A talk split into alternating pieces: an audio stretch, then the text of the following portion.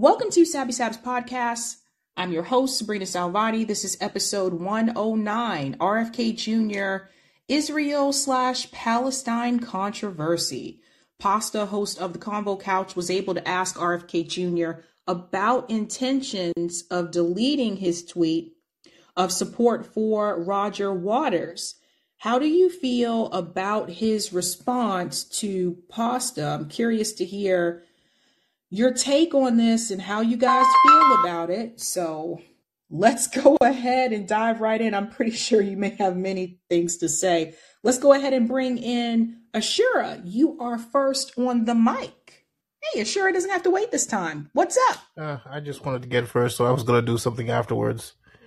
Um, there's a lot of stuff tonight. I mean, I think for the Chris Rock thing, like uh, Chris Rock was going to basically try to make this guy's image better, like uh, the, the Epstein guy. How are you gonna basically re- reimagine the image of a pedophile with jokes? Mm-hmm. That's what he is. He's a performer. He's a he's a com he's a comedian. How are you gonna use rules rape joke with some fucking joke about getting assaulted? Any type of joke, because you know he does these jokes, but he can't do it with Epstein. That's like kryptonite. That's a, that's a fucking ticking ticking time bomb.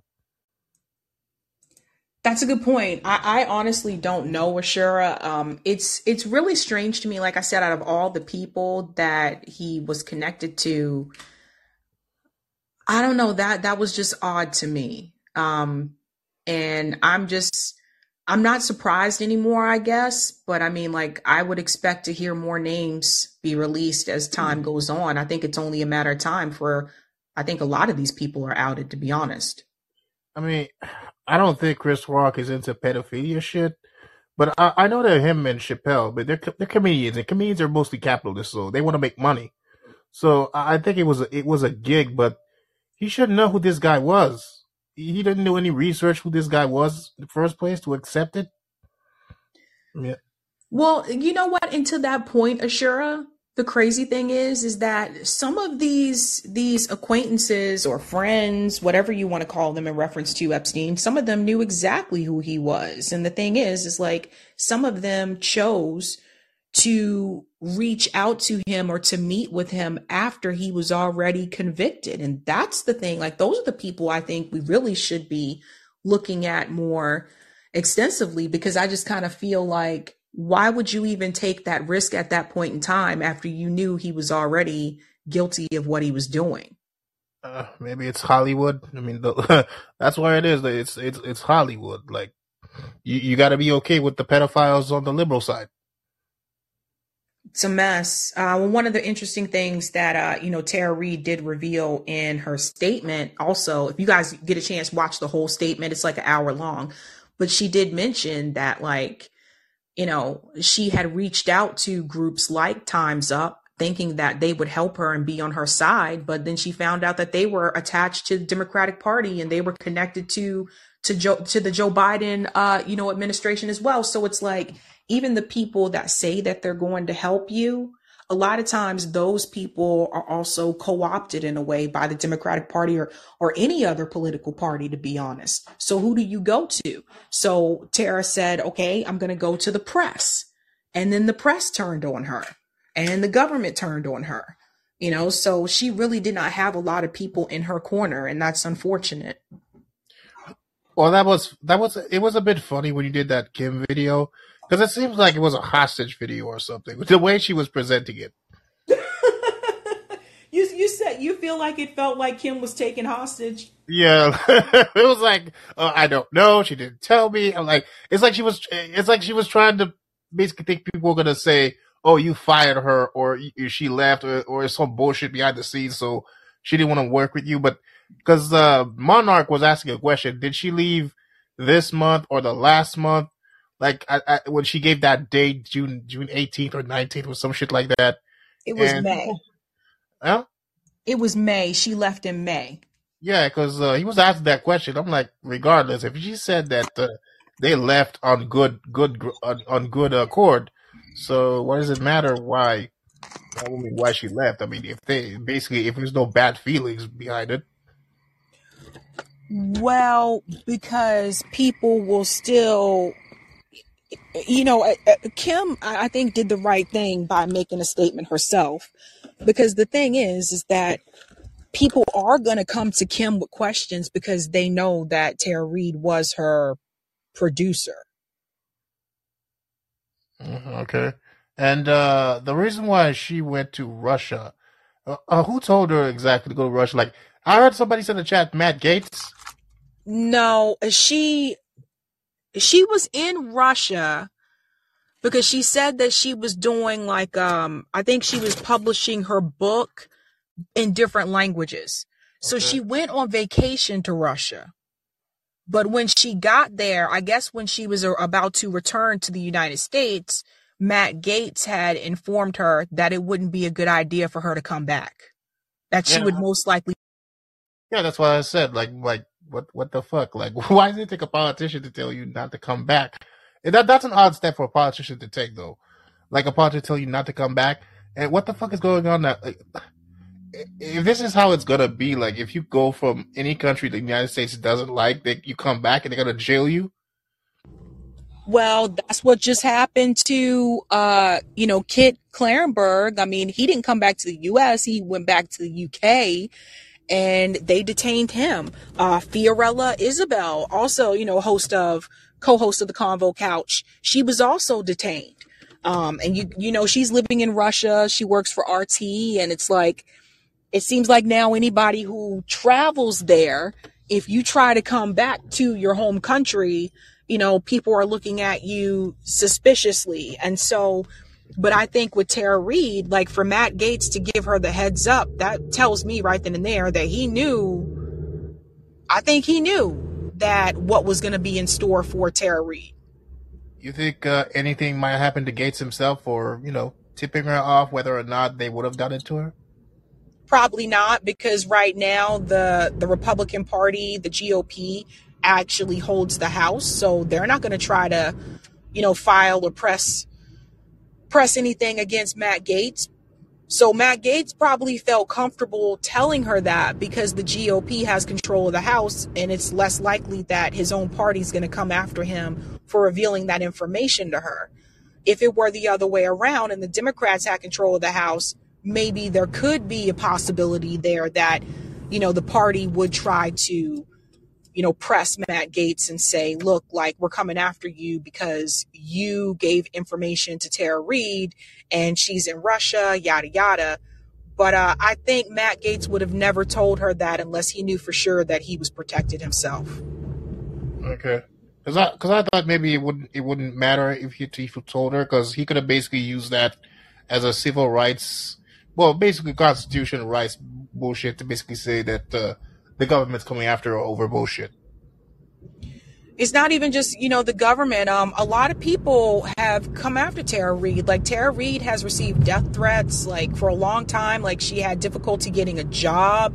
Like when rt was like shut down you know tara reade lost her job.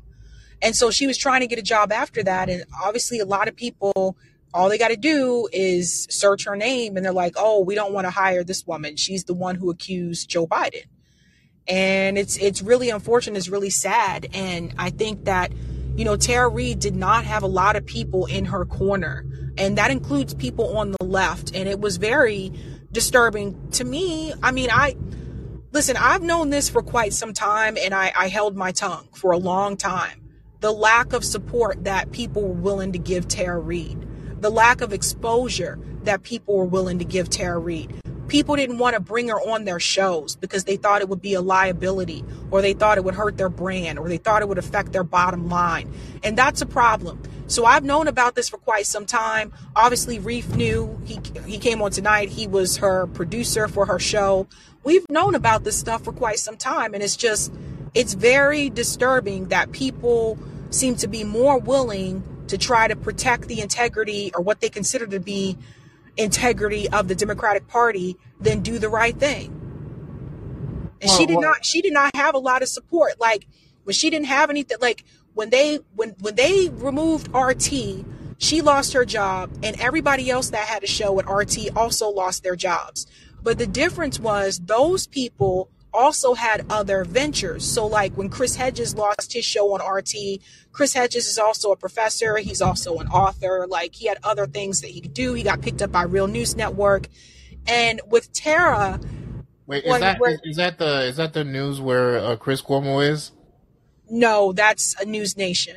Okay. Real Real News Next Network is uh, Max Alvarez, um, but uh, you know, with with Tara Reade, it was the exact opposite. Like Lee Camp was picked up by Mint Press News. Like all these other people got picked up by other outlets, but people didn't want to take the chance and pick up Tara Reade because they felt like they would be cons- like seen as a liability or oh it, it might be hurt the democratic party you know i sat there and i watched people promote and prop up michael tracey but they refuse to bring tara reade on their damn show and i'm sorry i'm calling it all out fuck it it's Callin and it's thursday night they wouldn't bring tara reid on to talk about her story but they would promote Michael Tracey, who sat up there and smeared the fuck out of Tara Reade in an article.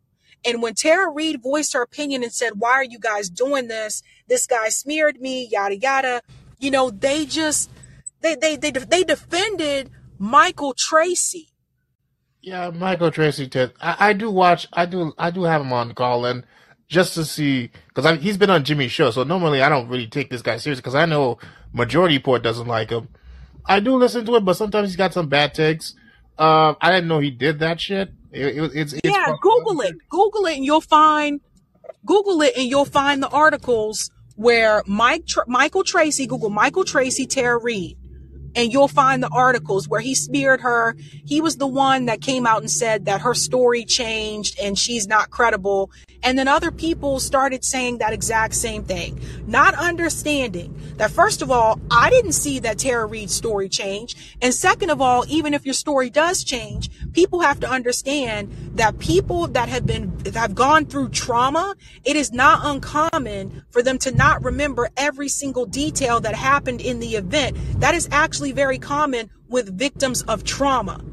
And instead of actually bringing on trauma experts to talk about this, people decided to keep their mouth shut, to ignore and avoid Tara Reade. Maybe not necessarily some of them didn't smear her, but they avoided her. And it was very obvious. The same way some people choose to avoid RBN. Yeah, it's uh yeah, I saw that too with the breaking points at the time. That was after Joe Biden got the nomination. Then Ryan Grim puts on the show. I'm like, really? After he got the nomination? Well, Ryan Grim actually was one of the people that actually wrote about Tara Reade early on. He actually was in her corner, believe it or not. And she has commended Ryan Grim for actually giving her a chance to tell her story where others did not. So, just FYI, even though you saw her on the show with Ryan Grim, that he had already written an article prior to that. So, he actually was one of the people that was willing to give her a chance. Just FYI. I know we Uh, have we have many criticisms of Ryan Grimm, but when it comes to that particular issue, he did the right thing. Mm, For once. Uh did you see the thing about the the town hall thing? Did you do a video about it? Um, that one is happening tomorrow. Uh, you can't you can't talk about it. No, because I have I have extra videos that were sent to me, so I need to go through those as well. That, I'm pretty sure I saw yeah, them. yeah. you trying to talk about other channels. Um, uh, uh, yeah. My, my last one is the RFK shit. I mean, I don't know why people are still thinking this guy is he's gonna fight for them. He's not gonna fight for them. I know Jimmy bought into the BS with him because he's he's he's eh, he's been on the he, he- he's he's done basically he's anti lockdown that kind of shit. So I'm okay with it. But on the other shit, I think that's the only thing that he's you could you could say RFK you agree with him is uh, is on the anti culture war shit.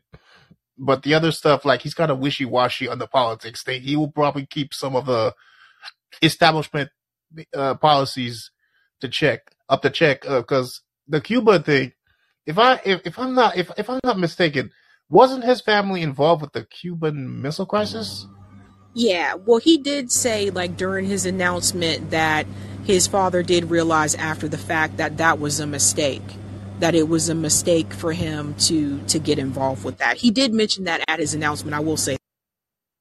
Yeah so i'm like why is it he says yes with cuba but when it comes to the israel shit oh i don't want to touch that. I, I got like i got family ties with israel.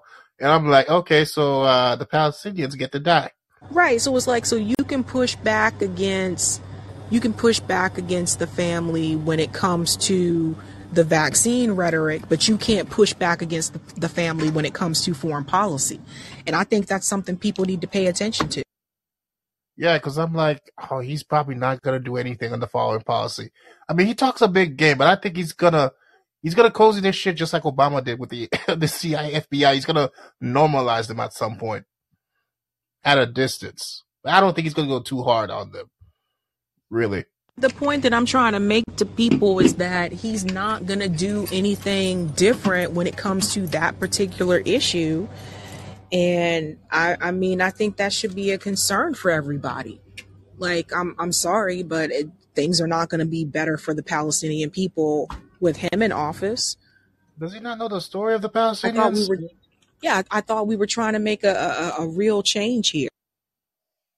Yeah, because uh, when you showed that uh, his uh, what, what do you call him, Dennis? I, I don't know what the position is. Dennis Kucinich, what his position is. He was right there. I thought Dennis Kucinich was going to basically stop the interview. He just let him keep keep just hanging himself. Yeah, I thought he was going to say something too, but no, he didn't say anything. So I think some people were surprised by that. They were like, he just kind of stood there and just let him answer the questions. I guess yeah. it would look bad if he would have pulled back and said, "Don't answer that question," or "That's it, we're not taking any more questions," that probably would have looked kind of bad. Yeah, that, this is like the only time I know I've complained about RK's voice, but this is the only time you clearly fought, you saw you, heard a little bit of fear in, in, in, in his voice when he when he touched the Israel Palestine question. Did you see the look on his face, like when he? yeah, he, was, he, was, he looked like he was sweating bullets I'm like, oh my god, I'm not, how do I fucking answer this question? It's a fucking layup, man. If you know the history, what the fuck happened, just basically, just lean on the history. Why the fuck do you have to basically lean on what the fuck the, the establishment wants to do with Israel? I don't give a fuck if you're friends with Israel. Fuck them. That's why people are calling him a, a Zionist now. Yeah, I mean, uh, Noel, I want to get your perspective on this if you want to come in. Mm, good evening, everybody. Um, I think the whole thing with RFK Jr. is revelatory in a sense, um, because it clearly indicates that on the major issues, he is not a principled person. He may, you know, when you were doing the podcast, um, someone in the chat was saying that at least he's honest, this and that. But my concern is that this is not about honesty. This is about humanity. And he is honestly articulating support for an apartheid state. And I don't care what your family ties and connections are. Right is right and wrong is wrong. And to be of such an unprincipled position and not even, you know, I just don't get it. I just don't. And what I really don't get is how people don't see it so clearly. I mean, we live in a time where the everybody is mixing everything up. They'll say two things right, one thing wrong, and everybody's like, well, at least they said got two things right. But these are principle matters. You should be able to get all of them right. You should be able to get the Israel Palestine right, Ukraine right, you know, reparations right. These are fundamental issues that speak to right and wrong treatment. It speaks to justice. It speaks to fair play and that people, especially a, a, a man with RFK's history running for president is saying, "Oh, I have strong family ties." I don't give a damn about your family ties. you on what's right and what's wrong. Uh, did you know he was also pro Ukraine? I was watching Due Dissidence and they showed a clip where he was pro Ukraine like maybe a year or two, a year ago maybe. Yeah, I did. I did know that. But the thing is, is like in reference to the family relationship. To Noel's point, I mean, I'm sitting back here and I'm thinking, well, the family also had ties to the mob at one point. So should you still rock with that? Right. But I mean, can let's, you re- let's really, imagine? yeah, let's Can really you think about imagine this. people saying, "Oh, I'm not. I'm a. I'm okay with apartheid in South Africa because I got strong family ties." Huh? There you go. Oh, I'm okay with slavery because I got strong family ties. I don't think you for reparations. You know, And I don't understand how people balance these things in a way that they think is even reasonable. And what kills me is like to see Dennis Kucinich just standing there, knowing like Dennis Kucinich has close relationship with Cynthia McKinney. And I know exactly where Cynthia McKinney stands when it comes to Israel and Palestine, and it is definitely not in that direction. So But it's it just really interesting. He sat there, he said nothing. But it also reflects how these people understand and are prepared to negotiate the administrative state. They're not willing to cross certain lines. They're not willing to say certain things. And when we look at our, our history from the last half century, we see it becomes more clear that the more willing you are to really navigate the truth, the more likely you are going to be in some type of mortal danger. And these people, and you know, I see Dennis Kucinich in a whole different light because I don't, I think I shared way early on when I first started calling in the call in that, you know, I have an issue that I'm trying to fight here in Cleveland. And when Dennis Kucinich was running for mayor, I had reached out to him to avail him of what was going on in the hopes that he would leverage his, you know, huge um, political um, brand to at least bring attention to this issue. And to his credit, he did call me. But when I um, he said to me, well, you know, if I'm elected mayor, I'll certainly be able to get involved and do something, this and that. And I said to him, Mr. Kucinich, you have the longest political career of anybody running for mayor. You don't need to win. You Mhm. could simply speak to it. And he sucked his teeth and said, well, you can se- if you could send me the information to my office this and that i'll check into it and see what i can do. And so mm-hmm. he commenced to giving me a po box. And i said mr kucinich most of these records are electronic. But it's it, it spoke to volumes to me because what he was clearly demonstrating was that he was not going to speak to this issue even by way of anecdote on a debate stage and say, well, you know, I was, you know, I was contacted by a woman of trans experience and she said this, that, and a third. And we really need to, if I'm elected mayor, we need to be able to deal with these issues. They're, they were not going to do that type of thing. And Nina Turner is the same. So I'm starting to see these people in a whole different light. And you know, I regularly speak about people in the Democratic orbit. These people know the players and the games much better and more intimately than we do. And you know, even some of the ones who come off with a you know, knight in shining armor veneer. When you get right down to the brass tacks, the Democratic Party is corrupt. It is morally and ethically, bankrupt. And the people who play in that pen are just as dirty as the ones who stir up the swamp. Uh, RFK And would dis- RFK would disagree with you on that, uh, Noel, because oh, I'm sure he would. he says uh, the party is corrupt, but not the individuals. The party, first of all, That's what he there is no such thing as a member of the the people are good people. It's just the party's bad. I'm like, what? Party's not a person.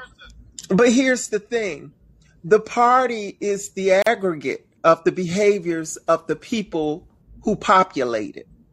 And so, if the majority is swinging in an unethical way, then the character of the party is unethical. And he knows this.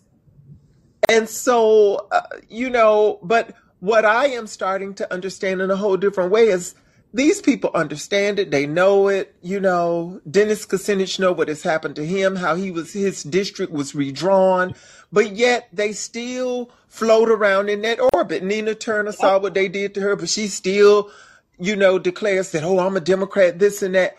And the party has demonstrated that it is resistant to reform. So, uh, you know, this really is the elite dominated administrative state demonstrating that it is going to do what it is going to do. And and it's it's almost like a cabal. It really is. And And we're just you know people on the plantation baby trying to appeal to master to do something different. And they you know whipping us up lynching us pushing us to the side throwing us in the boiling oil and saying oh go somewhere and sit down yeah, and I'll and I'll end with this question to you, Sabrina. Since you were there, uh, I guess you're probably going to be uh, moping, moping in the corner for three days because Pasta didn't told you he he, he was there. Um, what what what would have been the questions you would have asked uh, Pasta if you had some of his uh, his two questions on your mind? What would be the other questions you would have asked uh, RFK? Okay, so I definitely, so Pasta definitely got two of the questions I would have asked. Like, obviously, I definitely would have asked those questions. But also, which I don't think anyone has asked him about this yet, but I would have asked him what's his opinion about reparations for, you know, ADOS, for, for freedmen in this country.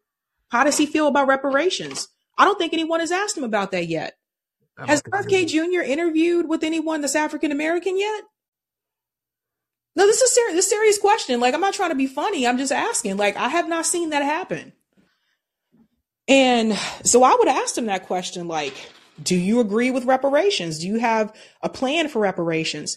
I would have asked him to dive in a little bit deeper about his opinion about Medicare for all because I don't feel like he dived in deep enough for that on breaking points. Think In I other think words, do you have a plan? I think his healthcare is like uh, Medicare for all for who wants it. Yeah, and then and then I would have had to push back on that and explain. See, and I give kudos to Pasta not just because of the questions that he asked, but also given the space that he's in because I've been in those press rooms before and it's not just Pasta. Like there's several press people there trying to ask questions and they only have a limited amount of time. I think he was probably he was probably in that room probably anywhere from 15 to maybe 30 minutes. So everybody's trying to get their question out and get it ans- get it a- an answer. And so Pasta was like, okay, I better come with two straight, solid questions that he can answer quickly. And that's kind of how you have to move when you're in those press rooms, right? Or you don't get any answers. Mhm. I would have, I But would have asked like, like, would would he would he have shut down all the bases all around the world? Shut them all down. Yeah. And then also like, would he be willing to cut the defense budget? And if so, by how much? Ninety Like, percent. I I think, but my thing is like, seriously, like, has anyone asked him about reparations? I don't think they have.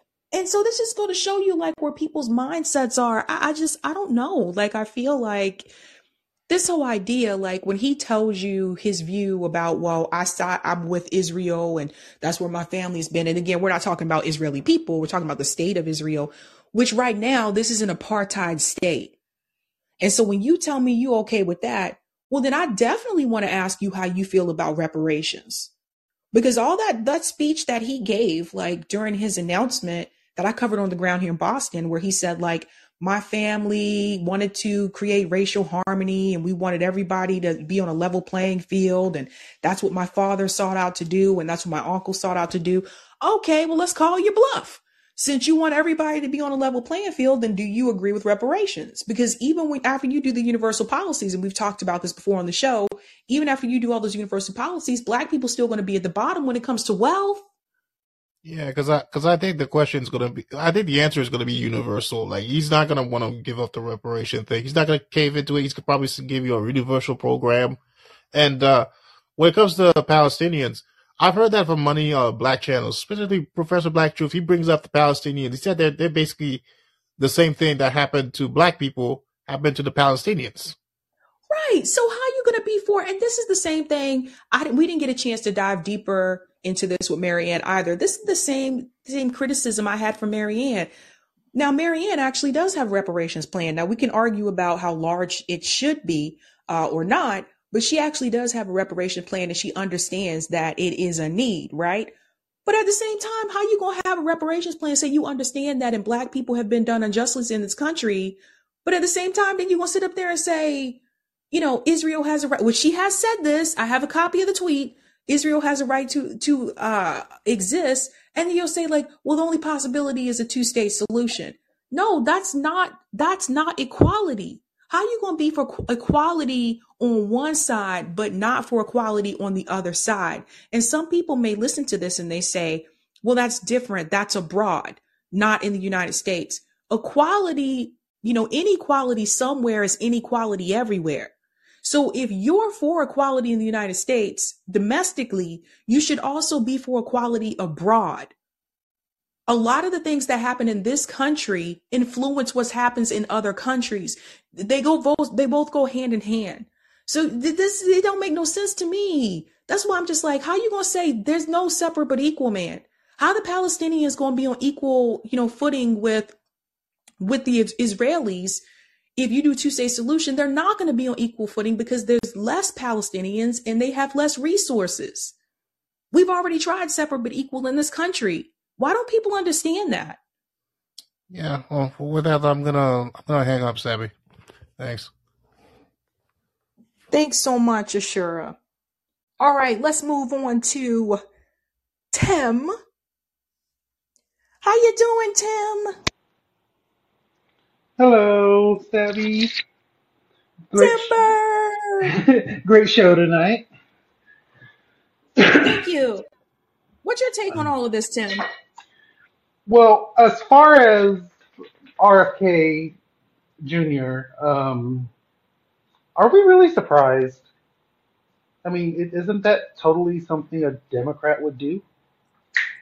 Yeah, it is. But interesting to me, Tim, is that people are making excuses for him. I feel like people are already starting to idolize him. He, you already have the RFK Jr. stands, and I see people making excuses for him, and I'm like, wait a minute now. So, like to Bree's point that she brought up when I was on Rising the other day, it's like, why are people willing to make excuses for RFK Jr. with his position in reference to Israel and Palestine, but they weren't willing to do that for Marianne?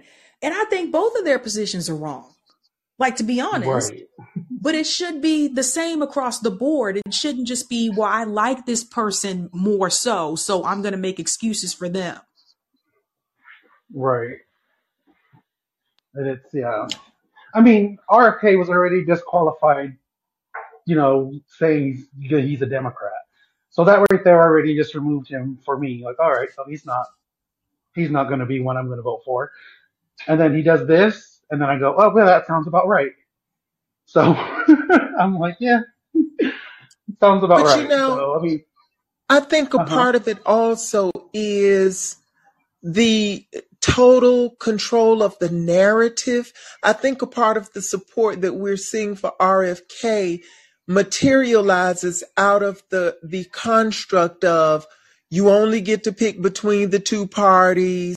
And you know it's this mm. whole lesser of evil ideology. So if people are not given the license by the you know media state and the way our politics are run to consider options outside of what's set before them, they're forced into a psychological place where they're trying to pick between all of these mutually unacceptable choices. So it's like, okay, well, if I'm mm-hmm. looking at RFK, Biden, and Marianne, even though, you know, there is something that's just wrong about all of it, I'm going to have to pick this one. And I think that's where some of that support is coming from. People are so disenchanted with Joe Biden um mm-hmm. till they just and and he has the Kennedy name and You know, Marianne's brand has suffered because of the way she has been painted since the last election, and she's a woman that is a part of it.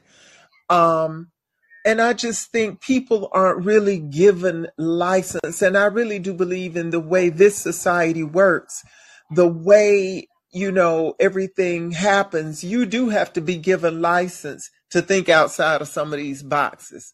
And when you do just take hmm that license for yourself, then you become subject of, you know, all kind of narratives about you, this, you, that, you a Putin puppet, you a this, you a that, you know, all the name calling. And I really think it's sad. I agree. I think though with RFK, I think it might be even more sinister than that. I What do think you they're mean? trying to prop him. I think they're trying to prop him up to be like like another Bernie Sanders, where he can take a movement because it's it's swelling. Like you see, you know, like I watched a debate yesterday with um, Jackson Hinkle and some other Australian dude that debated Ukraine and like the justification for for war. And there there was a poll on that on that debate, and people like sixty something percent were like, "Yeah, this is Russia was justified, you know, in in, in invading."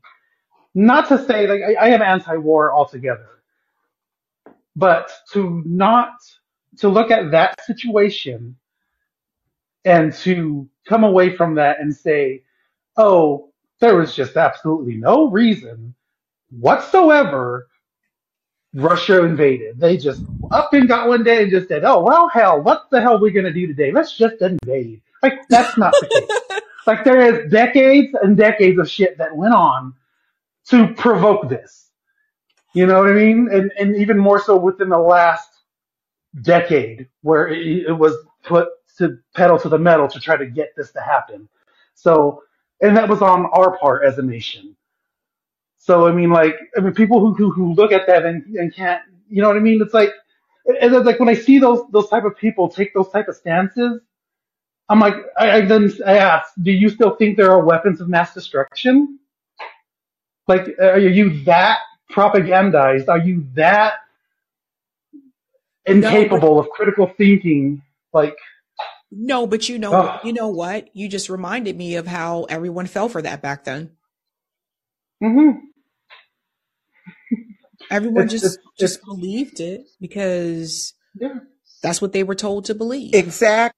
And right. here we go again. When you think of the role of a free and independent press in a democracy, it is to encourage the debate. It is to encourage the exploration of different ideas. And if you look across our history, that feature of the fourth estate has just disappeared altogether now. And that's why, hmm that's what I was trying to get at when I kept saying license, because you know, people are living their everyday lives. They're trying to work, take care of the kids, this and that.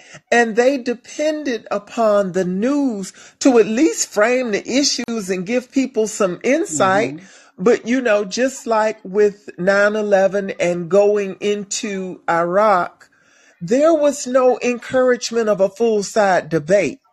And it never Right. is when this country gets immersed or involved in acts of war. It's just like, oh, get behind the leader and march. Oh, and support the president. And if you're not, you're, you know, not patriotic and this and that and all this jingoism. It's just, hmm you know, and I see it so clearly now because it's so right in your face. Just like with COVID, nobody was encouraged to think or talk about anything outside of what Dr. Fauci was saying. And if you did, there was a price to pay. So it's Right. when you see it, you really do see the fascism and the authoritarianism emerging on all sides, you know, and people just can't see it for whatever the reason. No, they only see one side of it.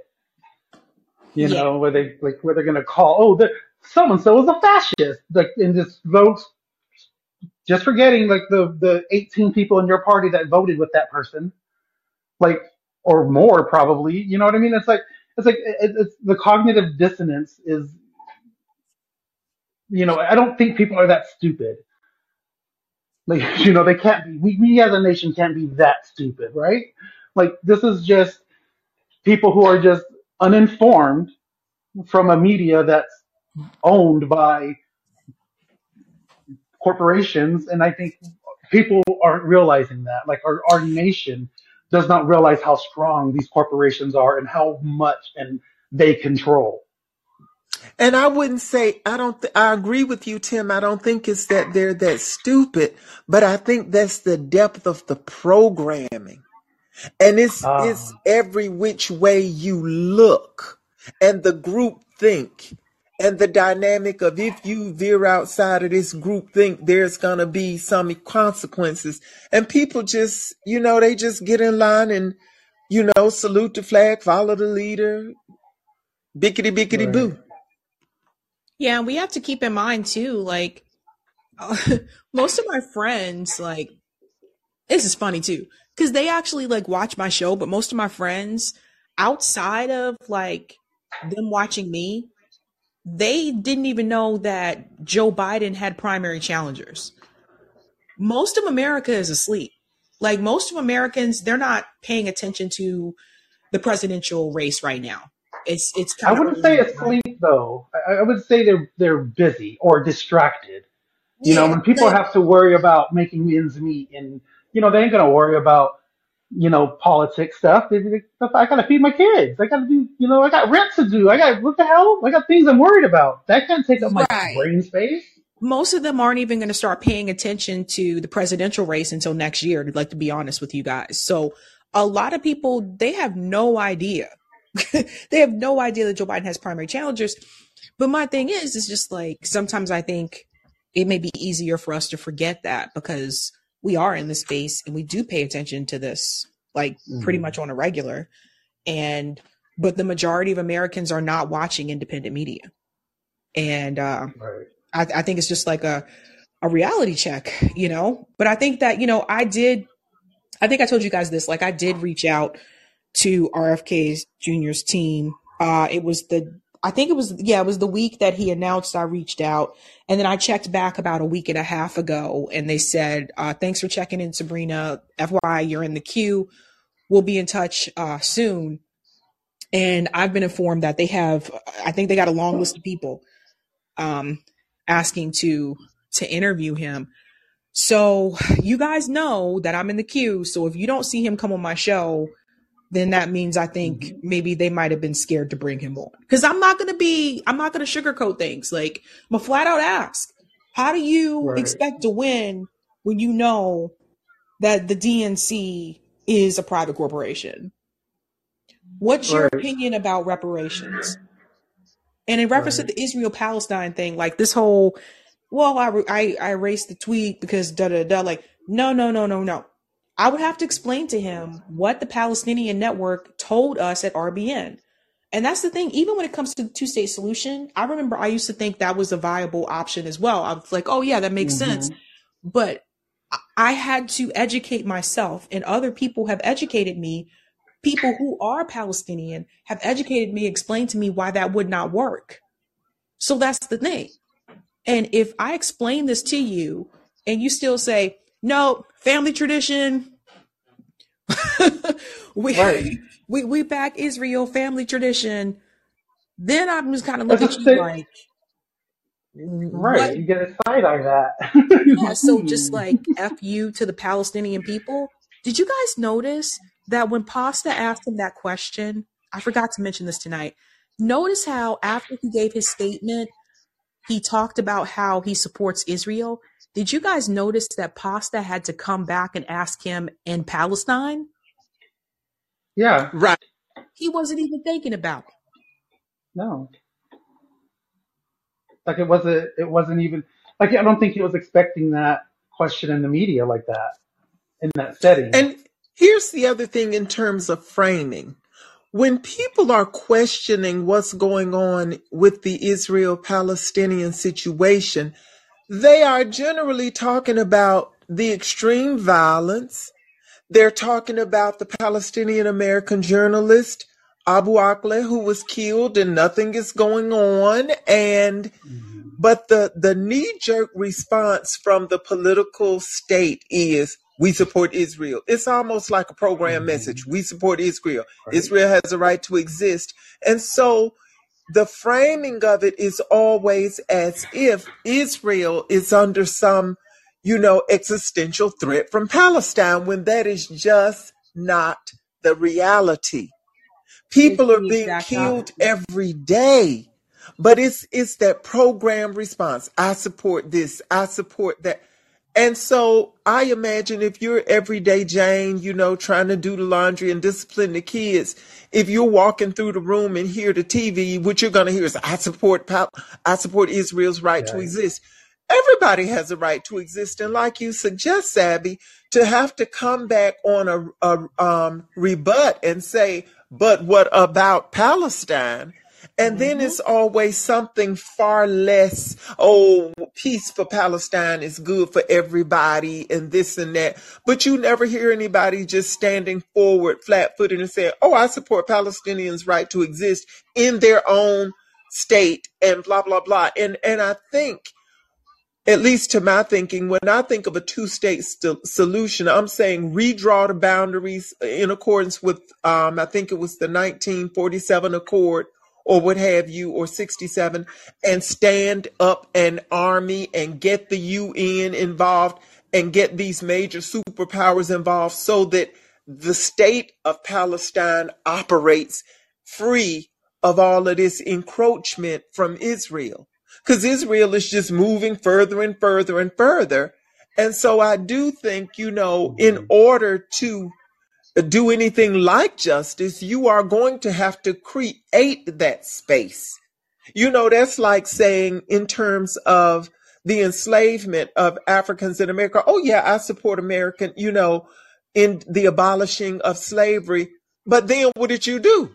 Not a damn thing. You set them free. And as, um, you know, I forget his name, Frederick Douglass said they were free to inherit the wind and the rain.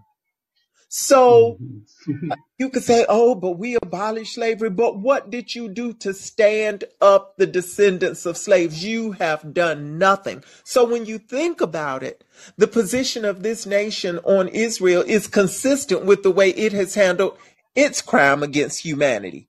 Yeah, if you just bring it to a close, that's enough. No, that's not enough. You need to do something to make people whole. That's what justice is all about. But it's like in this Right. country, and when you think about it, it's really um, an atrocity that knee deep into the 20th century, we were still fighting just for equal accommodations in public spaces. We were fighting, you know, to be able to ride the bus and sit at the lunch counter. And I'm like, that far removed from slavery, we were still fighting for public accommodations. You know, if you say reparations, everybody gonna pull their hair out because we just just got the, the right to ride on the bus. I was also going to say, t- Right. thought about the indigenous people in the United States. And I thought about how, like, obviously Europeans, colonizers took their land from them.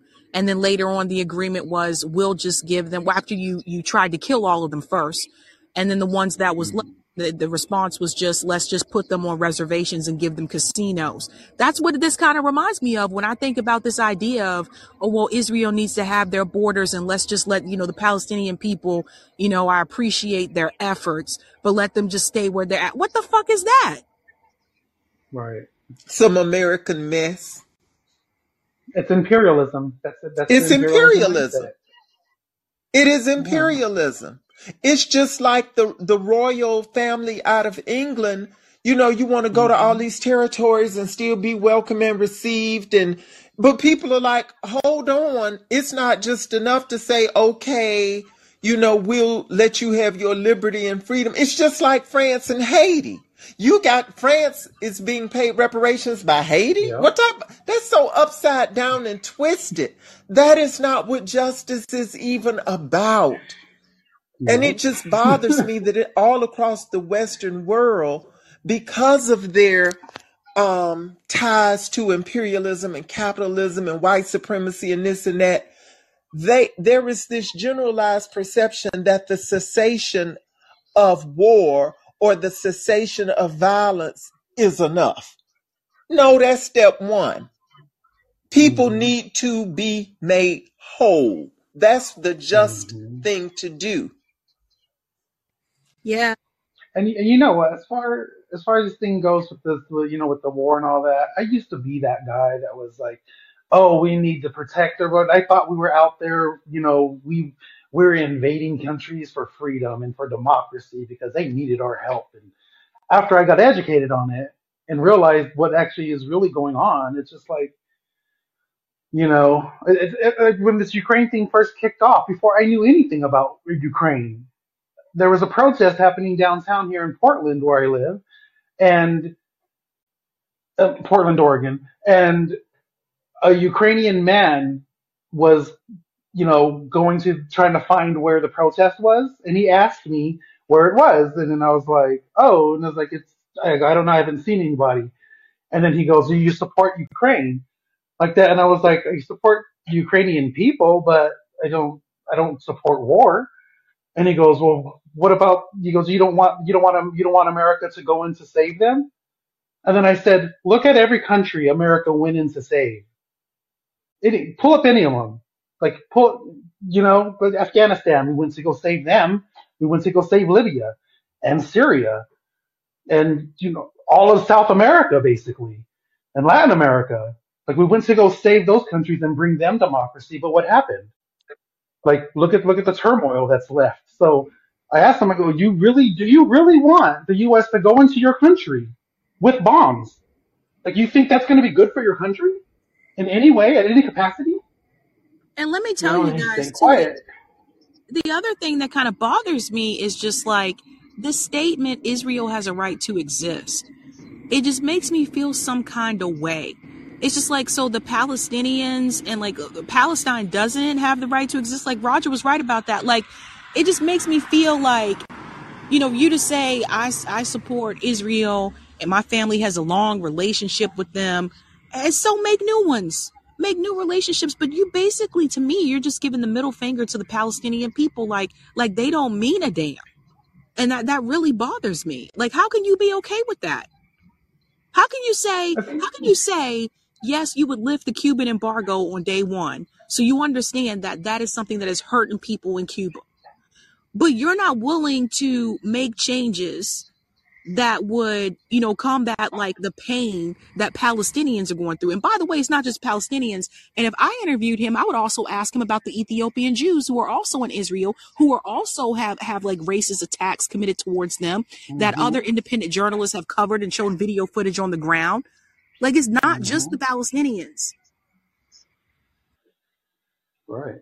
And what is really You know, the big picture when you really look at it, when you compare people who have been the victims of crimes against humanity, the Jews in the Holocaust, the descendants of hmm slaves in the United States, the indigenous peoples in the United States, the people in Haiti, when you look at the repair that each of these groups received, only one group was really repaired. And it's interesting to hmm me that the repair of one group manifested in the creation of a nation state and reparations paid hmm and hmm and way into the future you know people were still going after the people who perpetrated this thing. But when it comes to everybody else is oh that's too far. That's ancient history. We can't do nothing this that and a third. But with one specific group oh we can move mountains and did we'll take some of somebody hmm else's land and create for you and I know the long history of the Jews in terms of, you know, back to the biblical ages and this, that, and a third. But I'm saying oppression is oppression. Crimes against humanity are crimes against humanity. And you need to demonstrate the same type of humanity in dealing with these other people. But again, it materializes out of that, you know, white supremacist thing. Yep. And it's just, it's so difficult for me to, you know, try and take all of this seriously because it is so easily and obviously flawed in terms of the discourse around these issues. You know, I'm not asking for perfection, but I'm saying we need to be consistent in terms of how we discuss these things because it is that consistent handling that lays the foundation for the right treatment. You know, we see what this nation did for the Japanese intern during World War II. You know, they were recognized for having been wronged, and there was an attempt to make them whole and the the and you know it's another problem for me is that when it comes to reparations for the descendants of slaves it's always made a big public discourse so you can trigger white angst but when this mm-hmm. country did what it did for the Japanese, it wasn't put to a big public discourse and we got to see what everybody think. Is everybody on board? They just did it. But now when it comes to us, and that's why I say all of American politics is framed around white angst and white grievance. And the Democrats do it just as well as the Republicans. But another thing, and I didn't want to lose this point while it's on my mind, the Tara Reade thing to me is so troubling because it is so McCarthyist. You mm-hmm. know, now that mm-hmm. there's this aggression, this proxy war going on you know, Russia is always our eternal um, nemesis. And so everything is, you know, if you say the word Russia, everybody got to look twice at you. And I, I see her, and this country does not do well with whistleblowers, let me tell you. When I look at Eric Snowden, Julian Assange, Tara Reade, I see a cord connecting all through these situations. And when the elite get caught, there are ways made to get them free. Yep. And it and it goes on the international level with the exposures of WikiLeaks. It comes down to, you know, what Edward Snowden did to try and alert people to the excesses mm-hmm. of the in, intelligence state. You know, it's just it's just I don't even know how we continue to call this a democracy. But that was very troubling. And it's also troubling to me because what's happening to Tara Reade, like what's happening to Julian Assange, represents a failure again of the free and independent press. They should be lighting a fire under the governance structures so that the narrative can be made available and some semblance of justice. But we can't even, again, we can't even have the real open discourse because the media is so in alignment and in cahoots with the government till there is, you know, there is no difference, no space between the two. The narratives are coming out of the government and coming presented to you by way of corporate media. And so you have mm-hmm. nowhere to turn. Like she was saying, you know, when I tried to go to the media, there's nobody who wants to, to deal with it. And I feel it in my own personal circumstance because if I, as I have tried to go to the media in my situation, they just simply don't respond. And I'm like, how does this work? How does, how, how is this democratic when we can't even have the debate? It's, it's crazy. Then the well, other thing do you, too, do you have a billion dollars? well, the other thing too, I want people to really think about is the fact that what happened to Tara Reade could happen to you. What yeah. happened to Julian Assange could happen to you. Like it could have been any any one of us. You could have been Tara Reade, and you could be the one right now whose life is being threatened, and you can't come back to the United States. It hasn't gotten to that point with me yet in this circumstance, but certainly I feel a connectivity because I am being silenced. I'm being canceled. You know, I've reached out to all the political elected officials here, including Shontel Brown. And these people at this low level that I'm at, they simply just do not respond. Some so many times I feel smothered and I feel like the silence of the weak is in support of the wicked. And I'm saying this has happened. I can prove it. I have the facts. But these people just simply ignore you. And if the media does not report the story, you're just screaming in a vacuum because the masses of people locally never hear about it. And that's why I feel like I say sometimes I feel smothered and choked and just isolated but um ooh, it, it, i understand exactly.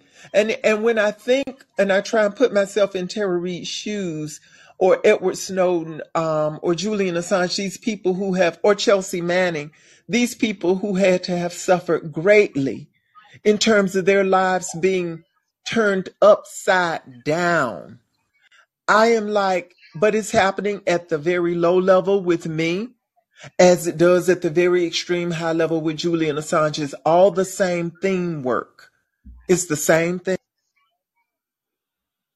It's so sad. And I saw um whoever said in the chat they want us to feel isolated.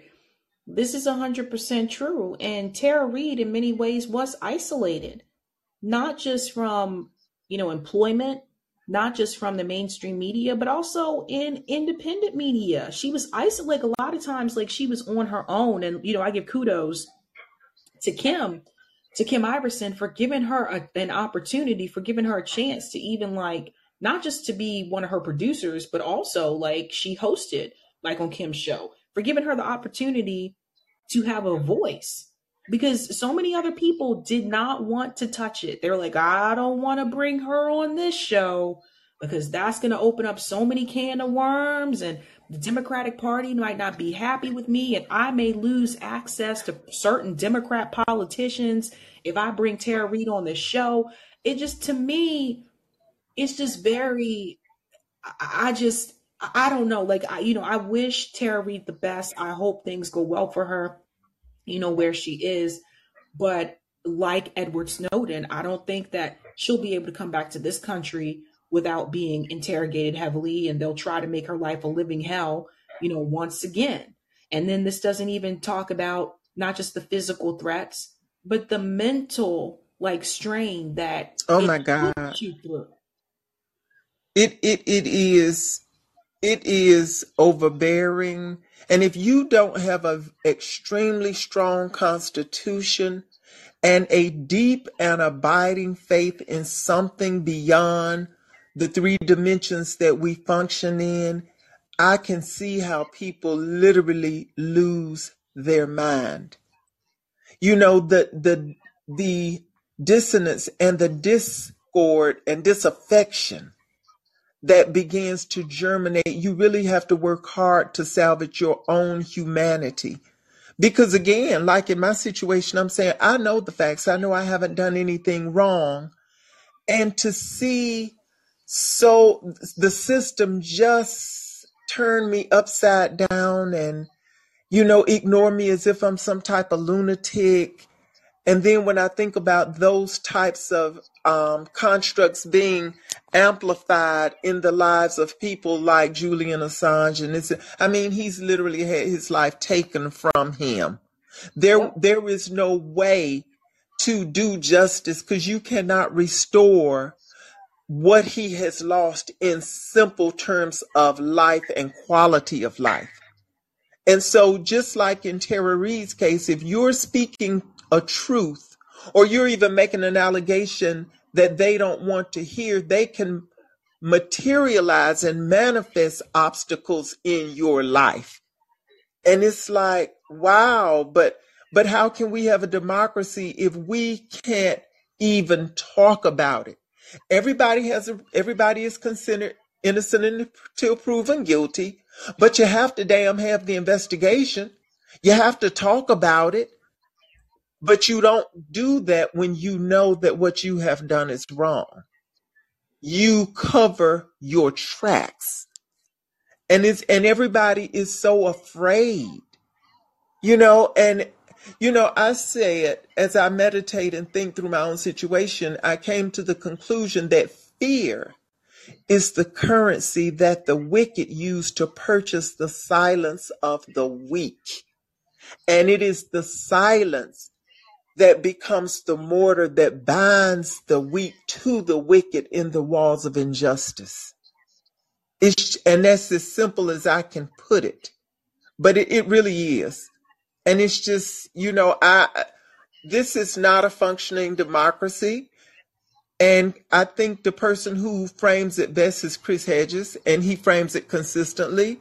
But we are in such a sad, sad place.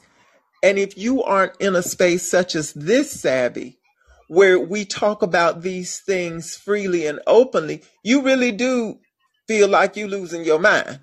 Because everybody else just ain't on it and they don't want to hear it. They don't want to talk about it because it becomes too much for them to think about.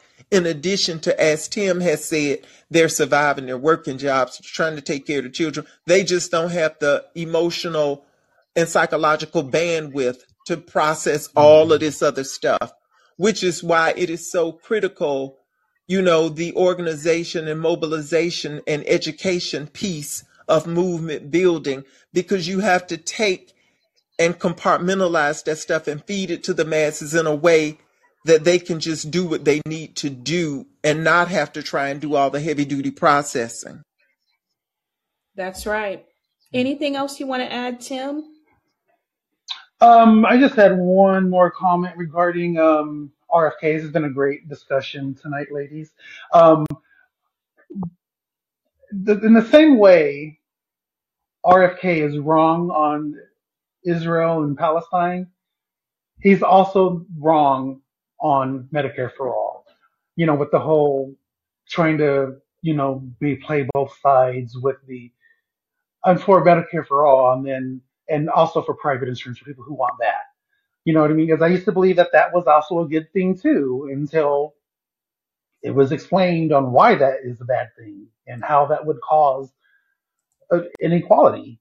So again, like it's the same thing. He's Yeah. wrong on that, and he's wrong in the same way on this. And it's, I don't know. I don't think it's just misinformed. I think it's literally he's probably trying to either one, he's just a dishonest person, or two, he's trying to play politics as if it's the '90s still. I don't know, but I don't think he, I don't think it's misinformed either because if I remember correctly, right. I thought JFK at one point wanted to push forward some type of universal health care. I have to go mm, back and, and check that. it. Yeah, I have to go back and check that, but No, you're right. I don't I don't think he's ill informed. You're right. I thought so, Roger. So did Truman, but Teddy Roosevelt was the first to propose a nationalized healthcare system. So that was over 100 years ago. And that's another Progress. thing that I would ask him as someone who was an environmental lawyer. You've seen the devastation that you know some of these communities, indigenous communities, low income black communities have been poisoned by environmental mm-hmm. disasters, right? Just like Flint, he's been working on this stuff for years. So, as an environmental You know, lawyer, and you've seen these catastrophes and how they've con- affected like these communities, then if anything, you should definitely advocate for Medicare for all because you know the medical expenses that these people are going to have to deal with after the fact, even after the cleanup have, have begun, right? Do people in Flint, Michigan have Medicare for all? No, they don't. Do people in East Palestine, Ohio have Medicare for all? No, they don't, but they should. what are you talking about? Obama went to Flint and drank the water. It was good. It seems good. Did you say, Tim, did you say progress when I said what I said? Yes, I was being facetious. no, I figured you were. I'm saying that that's the progress. That's the Democrat strategy. That You was a hundred said years ago. progress. Tim got jokes. he said progress, like with such confidence. Progress. Alrighty, I'll let y'all go on to your next callers. Thank you so much. You guys have a lovely evening. Keep up the fight. Thanks, Tim. Um, Okay, I'm gonna bring in um Nusrat. Hello. Hi. Um, so I just wanted to talk about RFK Jr. and the U.S. like candidates in the system broadly.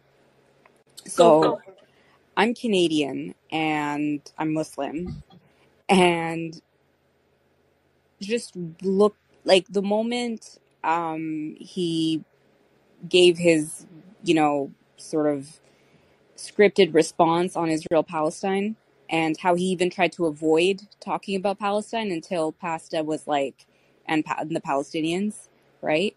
Um, that's when I realized this man has no backbone, nothing. Like, my father always says, and I mean, and it's in no ways an anti-Semitic remark, but just kind of a factual thing. Of he's like, if you go against the Israeli lobby, like there is no way in hell you're going to be able to have any kind of power. Um, and and the other thing that I was kind of thinking about was that the man who killed his father, Sirhan Sirhan, was a Palestinian. And so I wonder how that plays into his um, thinking, his emotions. Do we, uh, uh, Nusrat, do we know that for sure? Because I heard that, but I didn't know for sure. Well, that's the other thing. There's the whole thing of like how Sirhan Sirhan may not have been the shooter or may have been the shooter, but he was like under some sort of influence. Uh, I think one of JF, uh, RFK's siblings is okay with Sirhan Sirhan being granted parole. There's all of that as well. Um, Nusrat, can I respond to that real quick? yes, of course. Watch the interview that um, Mike Tyson gives to RFK Jr. on that particular subject. Because his thing is called Hot Boxing with Mike Tyson. Okay. And he said, okay, I'm, I'm trying to go off of memory here, but he said that all eight bullets out of Sirhan Sirhan's gun were all accounted for, and none of them went into his dad. However, the the, the bullets were to the back of his dad's head, and the person who was holding his dad's arm was a security guy who had a gun in his hand, and but they were never able to find that gun, and the guy was um they, they, they, they somehow they found out that he was connected to the mob, connected to the CIA, something like that. Um, hmm I heard it once. I heard, but just just if you can find RFK Jr. interview with uh, Mike Tyson, there's Mike Tyson, Mike Tyson hotboxing.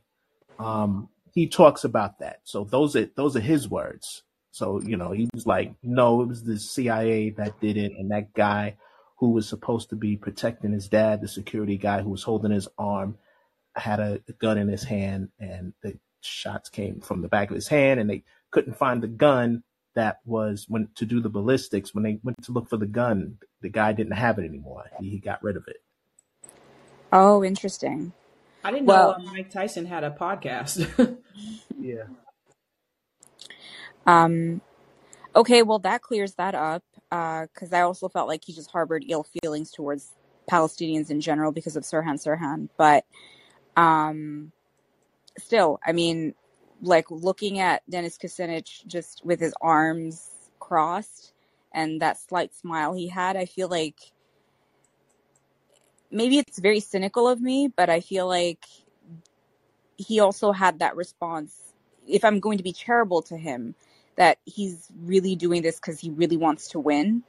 Um, he really believes that there's a path to the White House for him, and so he does not want to jeopardize um, his chances in any way. But that's my two cents coming from yeah, I could see that. Yeah, I could see that. I just, I, I don't know about this. Like, I, you know, I'm surprised. To be honest with you, I'm surprised he answered the question. But he Um, answered the question with a non-response, essentially. Just I believe in the right of the Palestinians to exist and like the, the Israel to exist and Palestinian aspirations. Like that's not really answering the question. And I even wonder if he really believes, like if, if you, because a lot of people do not believe that Israel is an apartheid state. A lot of people believe that that's, that's um, an anti-Semitic thing to say.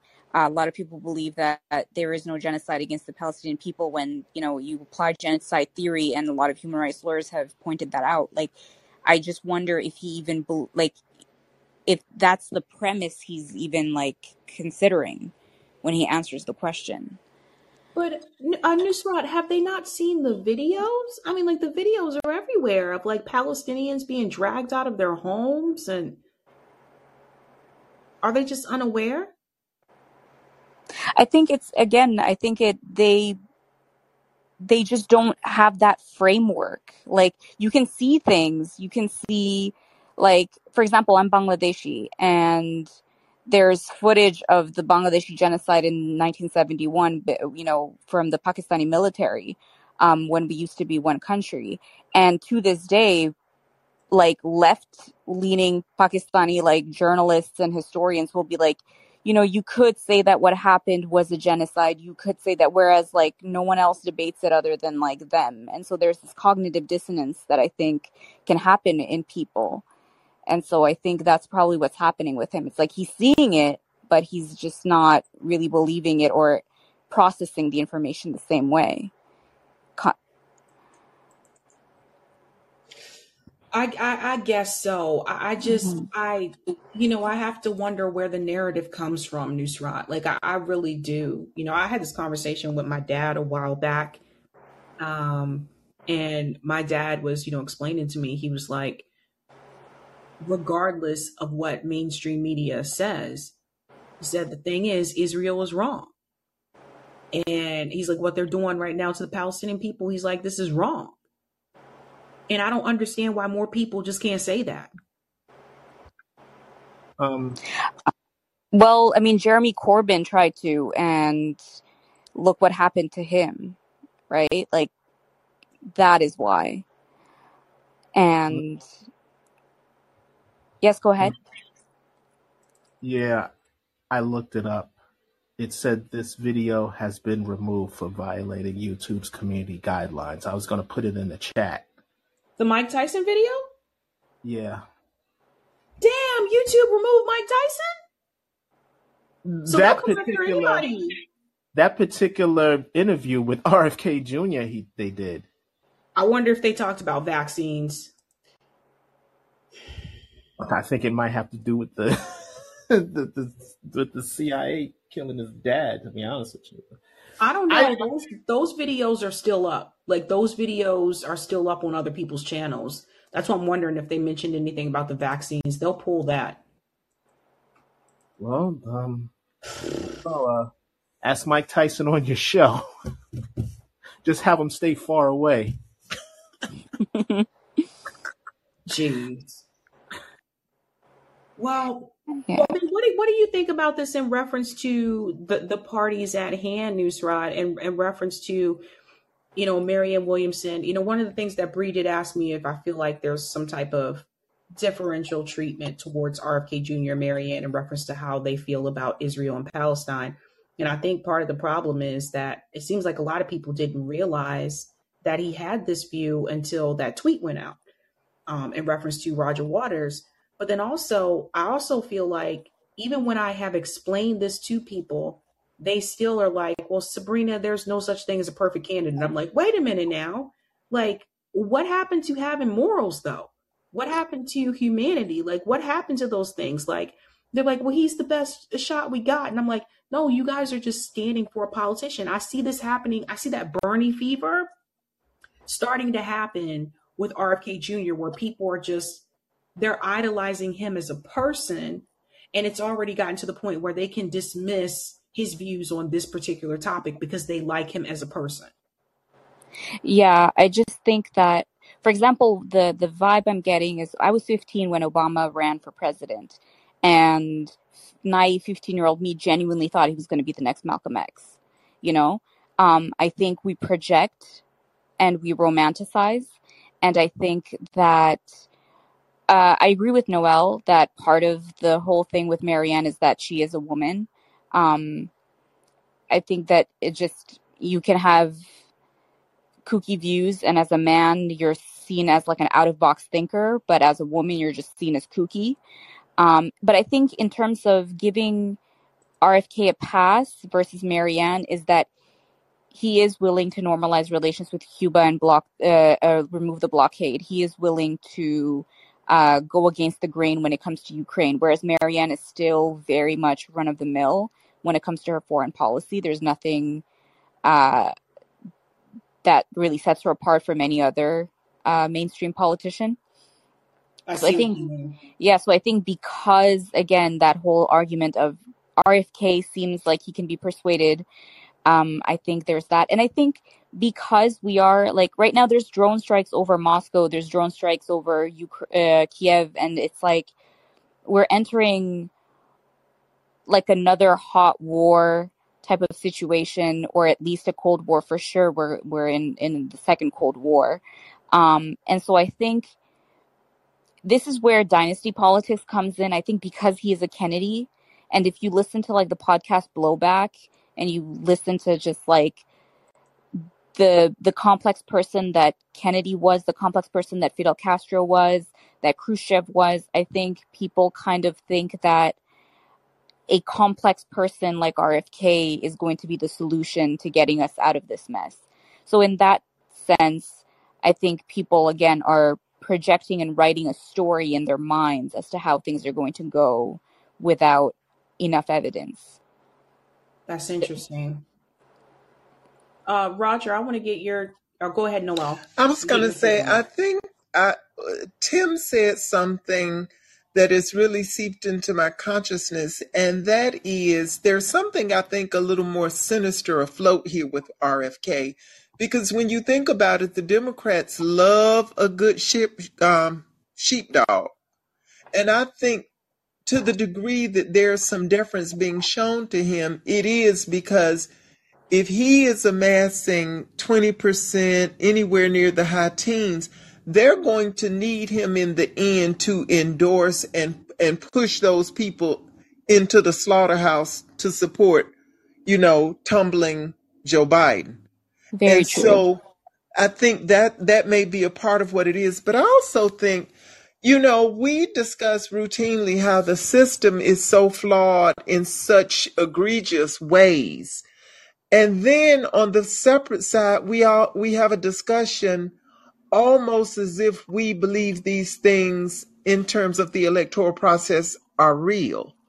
And I have to continue to remind myself that this is all a big charade and the people who are attempting to play parts in this kabuki theater, they know it's a game. And so they're trying to, you know, not ruffle the feathers of the Israel lobby and trying to, this tightrope they're trying to walk to at least create the illusion of some type of electability or what have you. But they all, you cannot know that the DNC rigs elections and then throw your head in the ring and talk about it as if this is a legitimate race. You know what's going on. So uh, it it really is kind of it begs you to even take it seriously in terms of the moves that these people are making and the statements they're making because it's like hold on y'all know this is some effed up rigged up shit just like we do but you got to do this to play the game but you know it's just a crazy kind of thing to try and discuss these things in reality but knowing that there is another reality that undermines the whole thing Well said, Noel. I think that's a good point. It's like his speech that he gave at New Hampshire at the Senate as well, you know, just kind of struck me in a certain way. When he says, like, you know, Americans believe that the system is rigged and it's fixed because it is. Like, it, it just, like, he's like, we got to change that and we got to fix our democracy. Like, you know, I, I feel like you're serious if you come to me and you say, we're going to work on a plan to get big money out of electoral politics. If you come to me and you say that we're going to do free public financing of elections and we're going to push for that. Oh, and by the way, when you lose, and you will, if the DNC lets RFK Jr. win, that's when you know he already been sold out. There's been agreements made. But I don't think that will happen. I think they will prevent someone like him from getting in. So when you lose, are you still going to be in this fight? Or are you just going to go back to being a lawyer like everybody else that loses?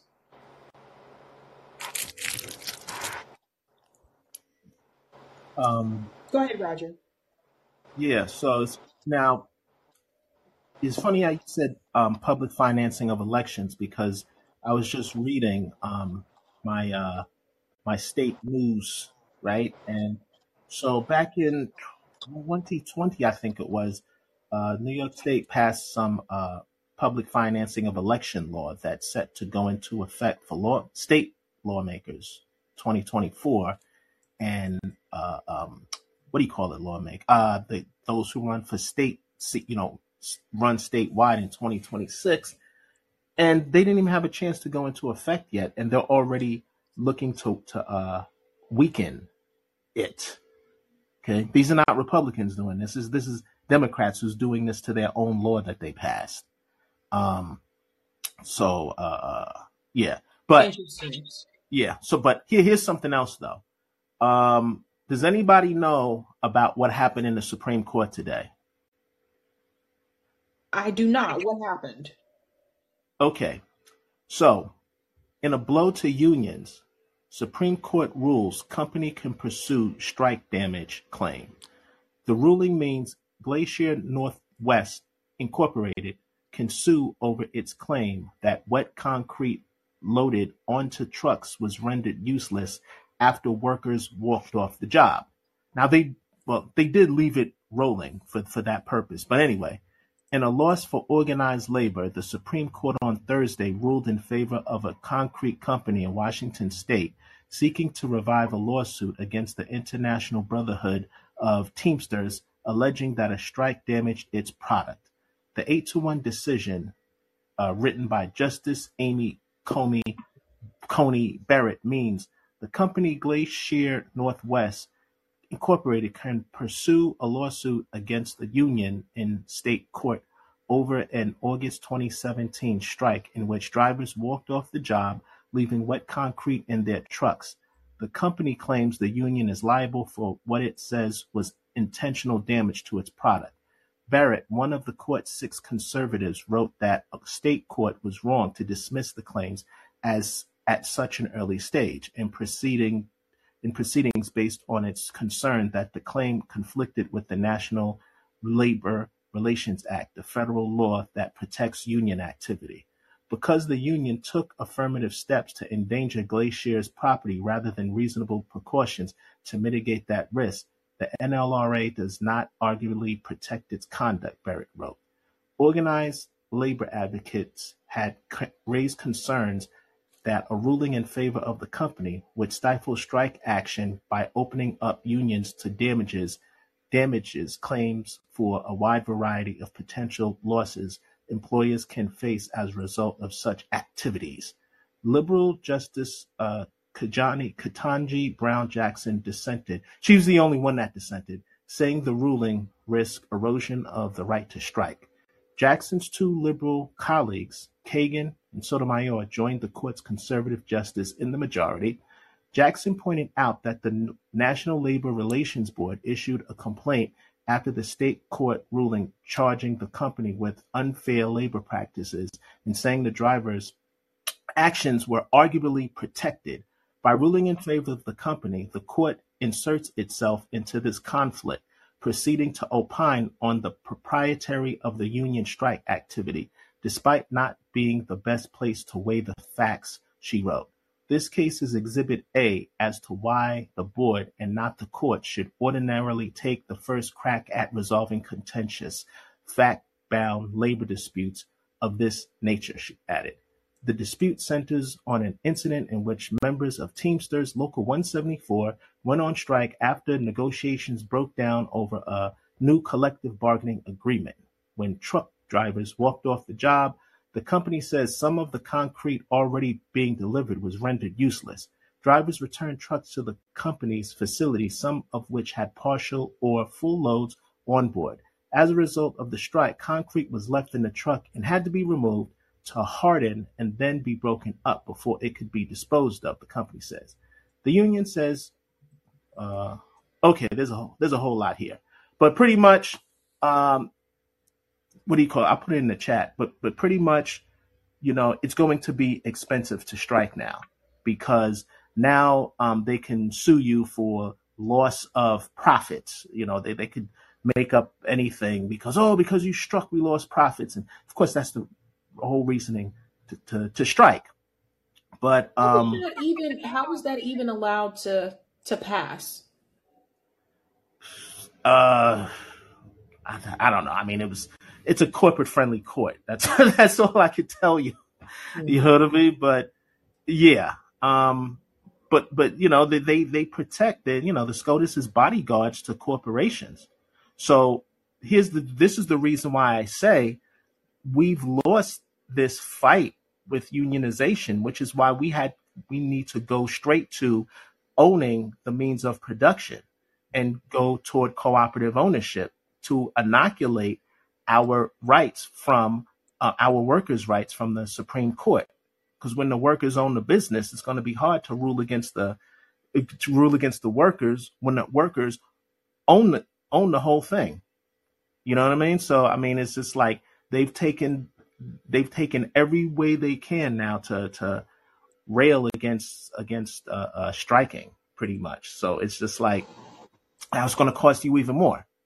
So I just say go straight to cooperative ownership. Which is why I say plantation nation. Nation. I had to finish that for you. but yeah, we're gonna have to do that. We're gonna have to um go straight to uh you know like one of my one of my um plans is we run a CDI for a public bank, and one of the things that we have for it is to um a special lending program specifically for co-op startups and to lend uh, to workers who wish to purchase their company. Also, the Supreme Court a while back gave state attorney generals to revoke corporate charters. Okay, because the corporate charter is not a right; it's a it's a privilege that the government can take away for any type of egregious activity. You know what I mean? So these are the things that you know, like that that that is happening. You know, like on the ground right underneath the nose. Because you got to remember, this is June, so this is when all the Supreme Court decisions are happening. Um, just last week, when I read to you that thing about um, they narrowed the scope of how the EPA can um, regulate waterways.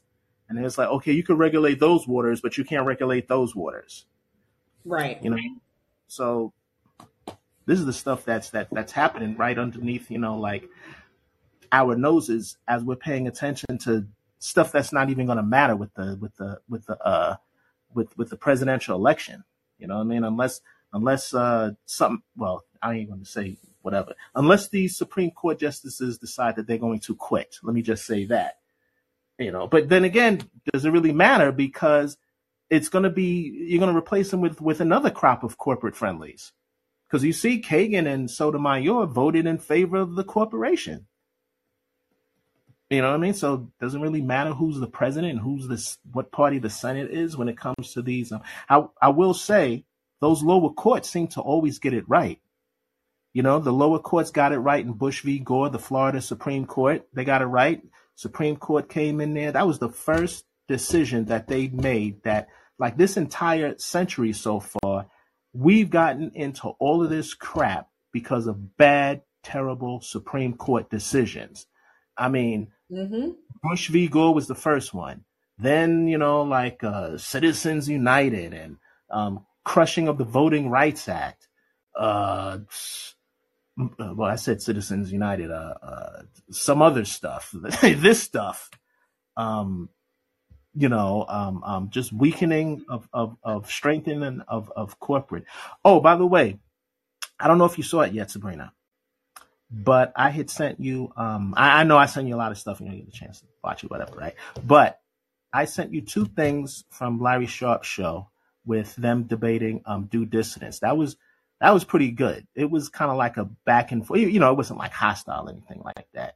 It's like the first hour they was like kind of like agreeing or whatever the case is, but then the second hour they was kind of like going back and forth because it's like yeah, it's it's it's like one party like if you're on the right all you see is big government big government bad if you're on the left you just see big business, big business man, right? But someone like myself, I say it doesn't really matter, you know, like whether it's big government or big business, if we do not control either entities through direct you through direct democracy using ranked choice voting for elections, citizen ballot initiatives for governance, and cooperative ownership when it comes to business, you're going to get screwed by both. Right. Those are all good points. I want to make sure I bring back in um Nusrat. Uh, go ahead and unmute. I just wanted to make sure you, because I wanted to make sure you got to say everything you wanted to say. Yeah, um, that was really it for me. I, all I wanted to also just echo Maggie Cobbler. Um, if you do have a panel on uh, Israel Palestine and with regards to RFK Jr., Marianne, um, I would highly recommend that you get neoliberal tears on uh, on the panel because he's really informed and he's an Israeli himself who lived in Israel and uh, has a lot of important insights to offer. Oh, awesome. I'll reach out to Neoliberal then. Yeah. Thank you so much for that. Take care, Sabrina. Take care, Roger. Bye, Noel. See,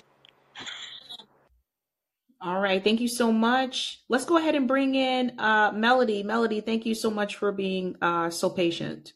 Uh, just have to unmute and let me know uh, your take on this. This has been an interesting discussion. I mean, I know it can be pretty hot topic issue here, but hopefully Hello. we come to some consensus. Hello. Hi. Good Hey, evening. how are you? Pretty good. How are you? I'm doing great. What's your take on all of this? And uh, you know, how do you feel about, you know, some of the Um, statements that have been made? oh, I could uh I could see the little crushing of uh Pasta's heart right there with that answer just because I know he's been uh kind of uh you know uh fighting with um what's her name? Uh I forget her name. The one that is on RT. His Oh, partner is in Fiorella. crime there. Yeah, Figueroa. Yeah, I forgot. Um anyways, yeah, he's been kind of arguing with her about it like, ah, you know, he could be this and that. So he's he's he's kind of been um um an RFK, you know, fan, but um I don't think it's I kind of just figure like this is really early on. I don't really think that, uh, you know, I hear things and I kind of pay a little of attention, but I don't, I don't put a lot of effort into knowing everything about what's going on with the presidential thing. I feel like if he makes it to the past the primary and he's in the general, then you know, I'll, I'll, I'd probably vote for him. I'm pretty much anybody but Biden at this point. Um, but other than that, I just really don't I like. I'm, I'm just like we're beyond any kind of any kind of solution with these presidents or anything like that. I think that really everything's going to have to collapse and we're going to have to start over. Just honestly, but it's disappointing because if you you can't be for uh, civil rights and human rights if you're with that. I, I'd like to see him go and volunteer over there for a week and see if he comes back with the same answer. But I think also it has a lot to do with um, somebody said it in the chat earlier with his wife. Because if you think about it, his wife uh, knew Epstein, and uh, Epstein had a lot to do with Israel. So you know that His whole ex-wife. His ex-wife. Just yeah his ex yeah his ex-wife yeah. So I mean the whole the whole crew in Hollywood over there they're they're you know big on Israel. And I mean, I would be even satisfied if, you know, I- um, if he said that, you know, um, I would support Israel if they stop the violence and just stay out of it. Don't give them any aid. Let them figure out their problems themselves. Don't give them weapons. Just let them figure it out. Cause I'm, I'm pretty like non-interventional. You know, like I just don't want, I just don't want us funding anything. I don't want biolabs all over the damn place. I don't want our money going everywhere. Like I just want people to be able to figure out their own problems and for us to be able to figure out our own problems, you know? And I think um by us, you know, sending them aid and you know, uh, um, not condoning that really enabled that behavior to continue to happen. And, um, you know, uh, Lavrov at the UN meeting, there was a bunch of countries that, that, um, condoned uh, Israel's behavior and what they were doing over there. And, um, it was the first time I've ever seen so many people speak out against their behavior. Um, and, uh, I think once all this multipolar world starts happening or whatever, uh, you know, I think they're they're gonna lose their their place. And then I wonder, like, what do they have on like our country that people are so quick to back them? I, I I'm just curious, like, what do they do for us that you know, like they're keeping that over us? You know what I mean? Like, as far as our government, like, what shady shit are they doing? You know, That's a really good question, Melody. I don't know. I, I do know uh, we have a relationship with them. Oh, I think you have an echo. oh, sorry, I was walking in the garage. I think we have a relationship with them in reference to oil. right. Well, yeah, I mean, birds of a feather flock together. I just think this is all going to be interesting considering that other countries are starting to move forward in a different direction and they're not uh, leaning on the United States for, you know, orders anymore. Like, for example, there's BRICS, obviously, but yeah. even Saudi Arabia, Yeah, and that people, yeah, that's cr- that's insane. And we're in a very dangerous time, Savvy. Like I'm very, very uh concerned because uh we got people like Lindsey Graham out there talking all that crazy. You know, this is really not okay. And I, what I'm working on here is I want I I don't even think there's a possibility of it actually happen happening, but like I want to cause attention to it but I'm gonna try to like um recall uh my state senator Ron Wyden because uh if I can get enough signatures and, and there's not there's never been anybody recalled like your state senator. I don't even think you're allowed to do that, but I'm I'm looking into it just because they're putting us at risk and they're not representing us. And uh you can't talk to them, you know. They're going over there just, you know, allow it's it's really bad. It's just really bad and they're not able to they don't have no reverse gear, you know. And this is very very scary. Uh they're they're saying it's not okay to be over there sending bombs into Moscow and stuff. This is, you know, we're we're in a very scary time. I have a grandbaby uh, you know, and then whatever we got going on in Sudan, we got a bio lab over there and some like rebel people took it over. Who the hell knows what's in that thing? This is crazy. Yeah, I know. I, I, I talked about that. Uh, I think I talked about Sudan maybe like a month, Yeah, that's, maybe like a month or two ago. yeah, it's still happening. There's still crazy stuff going on over there. Yeah, I know it's crazy because like most people don't even know about it. And they're they're pointing to that and people are saying like that's going to be the next proxy war. Yeah. Oh, yeah. Uh, that in Mexico, we got we got um these uh m- like they're not javelins, they're like uh, anti-aircraft missile things with the cartel that came from Ukraine. That this Mexican uh TV channel had had them on there, like pictures of these cartel guys from Tamaulipas with these uh, anti-aircraft missile things, carrying them around. That's insane. This is nuts. And What if Yeah, plane I'm is going down supposed there? to I'm I'm supposed, supposed to to interview. interview Um, um oh shoot, I have to check for this. Oh, can you mute for just one second, Melody? I think there's echo. I'm supposed to interview three journalists next week. It's not even going to be on my channel. It's a part of a conference that uh Plebity is doing. I think I told you guys about that conference that's supposed to be happening this month. But um I'm interviewing three journalists that study the cartels. And so I'm going to do a lot of research for this because that's another thing I heard about. I heard part of that story, which you just told me earlier today, but I didn't have enough time to research it to cover it tonight. But um, I'm going to ask them about that in reference to those weapons. So it's just it's just crazy like what's happening right now and i don't think a lot of people unfortunate part is a lot of americans are just not aware of what's really going on Me- Melody, Yeah, oh, go ahead.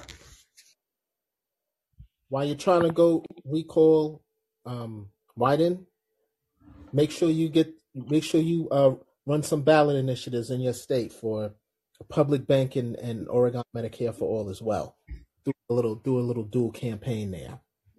Just had to throw that in there. Absolutely. I was thinking about that too because when I was like, I hope we have Colin tonight because I know Roger's going to be like, hey, what about that public banking?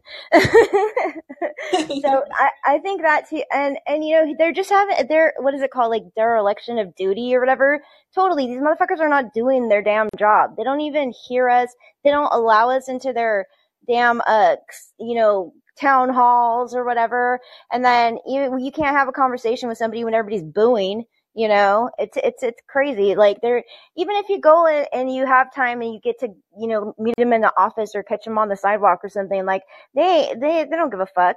You know, so why not like recall them? We we have to come up with some way to fire these motherfuckers, and that's it. You know what I mean? Like we just have to be able to fire them. or sometimes what happens is when you show people that you don't need them and you can get along without them, that's when they come running toward you and asking, What can I do for you? As long as they know that you that we need them. You know, I mean now, of course, I know there's really not like a direct ballot initiative that can stop like the things that are of foreign policy. But here's something. Here's something that you that we can do. You know, it's kind of already happening. But did you know that military recruitment is down? It big has time plummeted, big time it's really bad and for them are not for us they are so. I'm I'm trying to get. Oh man, I should have asked you to ask um Stephanie when you went to go see Jimmy Dore, but I keep asking her, "Hey, what about that interview that you had about um Secretary of the Army, uh, Wormuth?" Because like after Jimmy's show, she does this thing with this other lady. I, I think that might be Max Blumenthal's wife, or, uh, but anya she, yeah. So she does this thing. It's like the after show, and some weeks ago she did like, I think it was like one of the best segments I've seen her do, and and um, she was just they were showing an interview of uh Secretary War- Wormuth, who is the Secretary of the Army, and she was talking about how hard it is to recruit. And it's like, well, what are some of the reasons that you come up with with why people are not enlisting? Oh, they say, you know, they don't want to die. Um, they say they don't want to come back like broken up or, you know, saying it like, you know, like it's, it's like so nonchalant, like, yeah, they're complaining that they don't want to die. What type of person complains that they don't want to die? You know, you know what I mean? But it's showing you that, that we're hurting them. Well, we're not hurting them. The, the high schools are hurting them. And it's like I told you, uh, Sabrina, have faith because I always have faith. And because you, because you're like, you're always worried about, oh my God, the, the young ones, they're not going to be able to discern. Oh, Look what these people are telling them. And I'm like, nah, they'll, they'll figure it out. And it's all, they're already figuring out. They're like, even when we went to that military recruitment thing that AOC had, they were just like, eh, I don't know about joining the armed forces. you know what I mean? And, and, and, you know, they're seeing what happened to you millennials when y'all came back from Iraq. They was just like, wait a minute. That's what you got to go through? like, what? Oh, yeah hell no. I'm not doing that. You know they're what I mean? more about the connection from the military industrial complex and the environment Yeah, yeah. climate change. So I think, you know, they're learning more about that too. Like they're learning more about it than my generation did, like when we were their age. Like I didn't learn about that when I was in high school. Yeah, yeah. I mean, the uh oh, also um uh melody. You have to um so yeah, I saw that argument going back and forth on Convo Couch be- between the hosts. I think that is more generational with with Pasta because I was just like, "Hey, Pasta, what are you doing? You, I thought we was, I thought we was don't support no more Democrats. What happened? You know what I mean?" But I think that has more to do with generation because it's like it's like you got boom baby boomers who are most of them, not all of them, who are like vote blue no matter who. Millennials, most of y'all are like, nah, fuck that shit. Generation X, we're kind of like, kind of like in between. Like some of us will go back to our, uh, our taking after the boomers ways. And some of us will go be like, oh, I like what these millennials are doing. I'm rocking with that. Sometimes, but sometimes you kind of like relapse. you know what I mean? And, and, and speaking of relapse, when Sabrina, you was talking about how, uh, they're trying to, um, uh, reignite the Bernie movement and it's just not, it's just not there and it's kind of like fake and they really wanted to, uh, to, to get it going or whatever the case is. You know what I thought of when you, when you said that? What? People who get addicted to crack. What? because what do they say about crack? They say you spend after they say always they always say after your first hit and then you try to go back, you always try to run back to get that that that that to relive that first high that you will never get again. You know, I know I know, you know, like dealers used to tell me that all the time. and it was just like, how did why do they keep coming back? Because they used to tell me, oh man, they they coming back because they trying to get that first hit and then they will never reach it. But they end up in this ever ending cycle of, of, of trying to reach that high that they had the first time.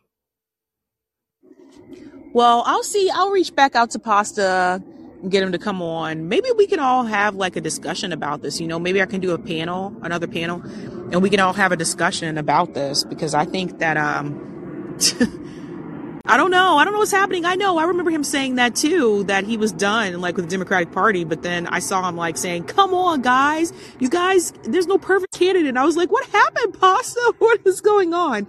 So I, I don't know. Um, I just hope people are falling in love with policies and not falling in love with the person, the, the figure that's presented in front of them. And I saw a lot of that uh, with Bernie. Like some people did like Bernie for the policies, but then there were some people that just loved Bernie, right? Because he's very, very likable person. But I, I just hope that I already see some people making excuses for RFK Jr.'s position about Israel and Palestine and, or excuse me, Palestine. And I'm like, you guys didn't make that uh, excuse for Marianne.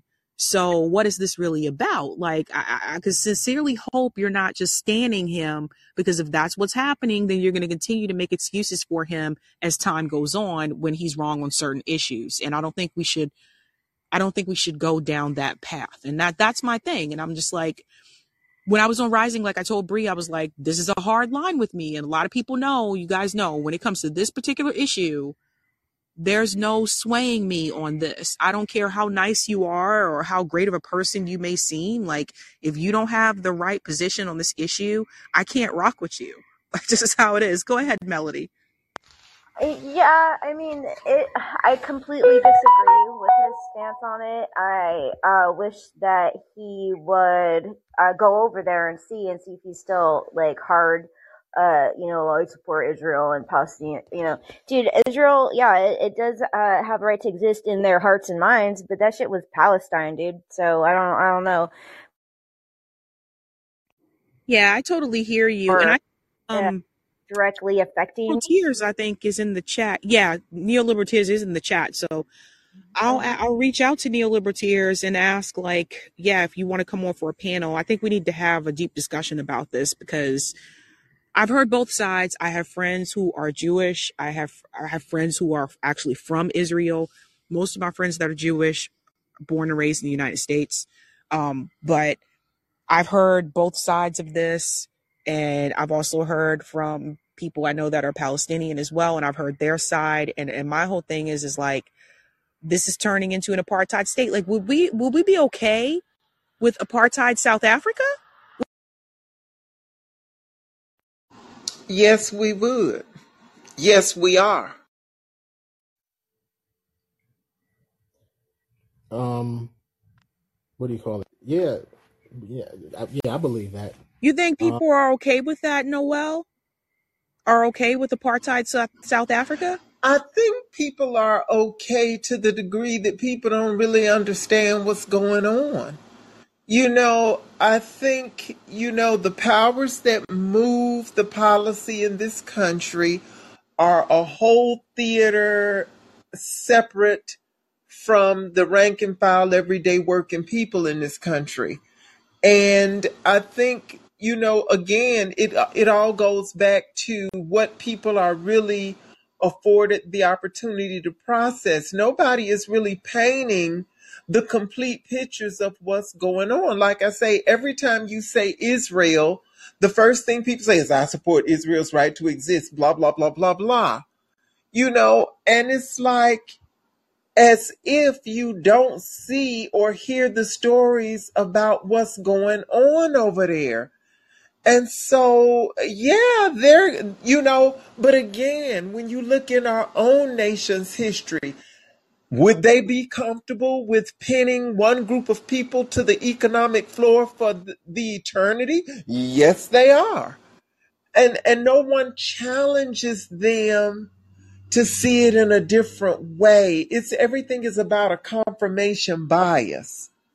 And it's just, you know, that's why, and I guess, you know, being one of the older people here, in my heart of hearts, I just don't see this thing ending well. I think it's going to spiral out of control um, because I don't see any tectonic shifts happening in our body politic to suggest that change is coming and that we'll adapt to a different type of um, foreign policy and posture on Israel and everything else. You know, the military industrial complex is one of the major forces in American industry. And so we're the, the number one supplier of um, arms and things around the planet. So, of course, the zeitgeist of what that means has to come back to bite you in the butt. And I think all of this is just, you know, nothing ever, in, in my 59 plus years of living, in the big picture, nothing has gotten any better. I mean, you get the illusion that something is one step forward, but then you look up and the reality is 10 steps backward. Or like, just like what we're experiencing now with the Supreme Court. Okay, you went to the 60s, you marched, you got the civil rights legislation, but they immediately began clawing it back. You had the Bakke case to say reverse discrimination. You have white women who got the most benefit of the civil rights legislation, hmm and now they're reversing the portions that created the voter, you know, set asides. So it's like whenever we something seems to take a step forward, you have this great energy to claw it back. And that's why I keep saying this is a plantation nation. And capitalism drives us to it every day. There, you know, the Supreme Court, like Roger just said, they just, you know, did this case where they're saying, okay, it's the company has the right to sue the union. This, they know the chilling effect that would have on labor. And labor has already been turned out and almost turned loose. So the, the whole energy of this nation is always to benefit the elite, to stabilize their lives. And I think, you know, the rest of us are so busy, like I say, just trying to live till, yeah, they'll tolerate it. They'll tolerate an apartheid because they're not going to see it as apartheid until somebody just hammers it, hammers it home. And we don't have a media to do it. So, you know, unless you are um, really into those issues because you have some proximity or connectivity to it, all you hear is people saying, well, I support Israel's right to exist, you know?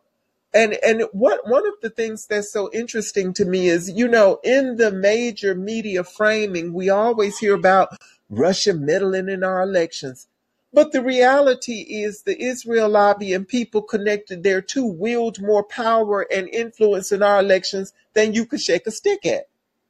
And I can't think of another country that has an organized lobby, so to speak, that's all knee deep into our politics, like, you know, AIPAC and the DMFI. So I'm like, you know, but if you say something, then everything is anti Semitic and blah, blah, blah. And so people are in a straitjacket. And I think to Melody's issue or concern, I think Israel wields so much power in American politics because there are very, very powerful people in this country who are of Jewish descent and whatever and they use their influence in a way to shape the foreign policy that this country has. We don't see that with any other ethnicity. No other ethnicity shapes American foreign policy with respect to their native lands. It just, you know, it just doesn't happen. And Right. nobody questions it.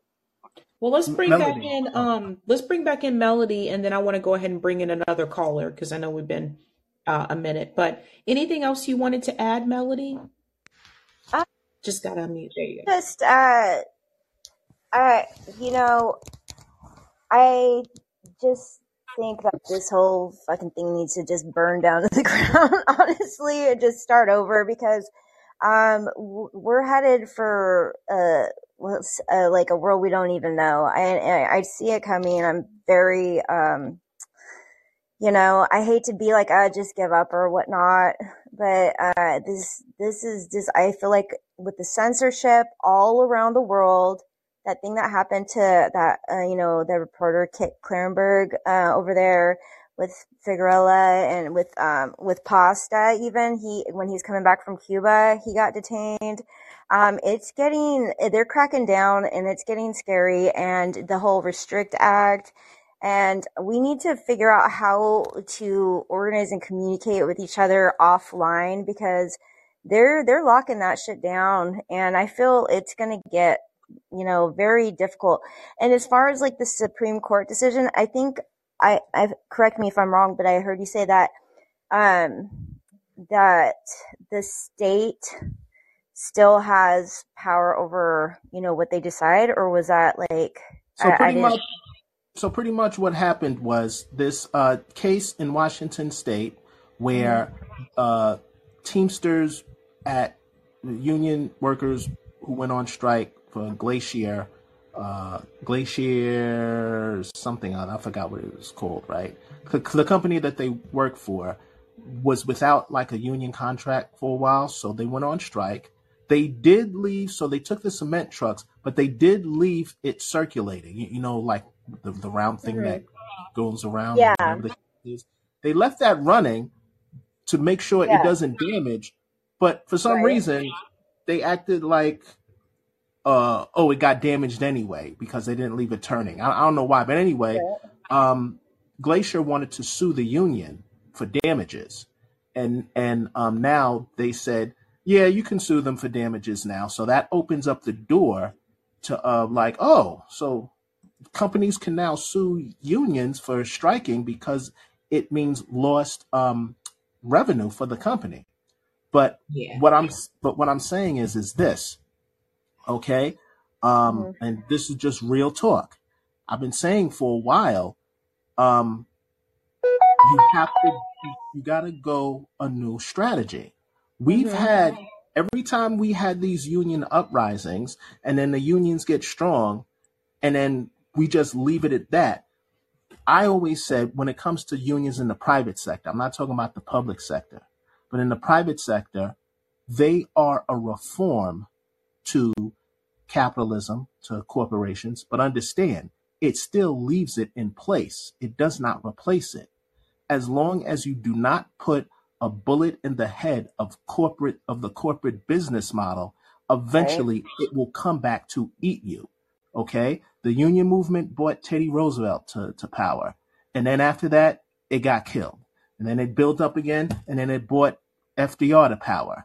And then they had the chance to actually be like, we should move over to co- cooperative. They didn't do it. He got out of office, and then starting from Taft Hartley with Truman, they started to rewind union power with the culmination coming to Clinton, put the putting the nail in the coffin. Okay, so this whole thing of like, okay, uh, do the unions first, then transition over to cooperatives. No, you in the private sector, you have to jump over that and go straight to cooperativization. Now, do you have a pen and paper in your hand? Yeah.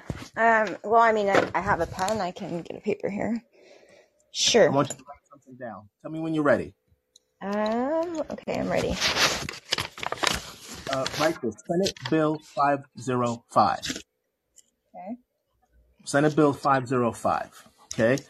It establishes the Bank of the. Oh, sorry about that. Somebody's at my door. It is. It Okay. establishes the Bank of the State of Oregon. It's, you, know, you don't have to write this. I'm just telling you what it is. Uh, it Okay. specify, No, I'm specifies. writing it down. Oh, okay. All right. Well, it specifies purposes. oh my gosh. Hold on. Sorry, guys. Okay, sorry anything about can that. anything happen can happen here. Oh, I know, Estab- right? That's that's the beauty of Callin. It's like real time, real time drama here. Okay, there we go. Sorry, my kid just got home, so I had to let him in. Oh, okay. that's that's the doorbell and stuff. Okay, so uh, Bank of Oregon and Yeah, yeah. So establishes Bank of the State of Oregon Board to operate and manage bank. Creates advisory board of directors to advise bank board and management on operation of bank. Uh, requires bank to.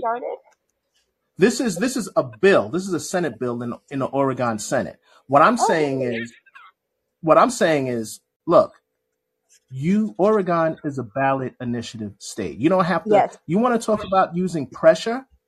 okay, you just go, oh, that's nice. We're going to take that bill and we're going to run it as a ballot initiative amendment. And then, because you want to talk about pressure, you got to remember politicians have egos.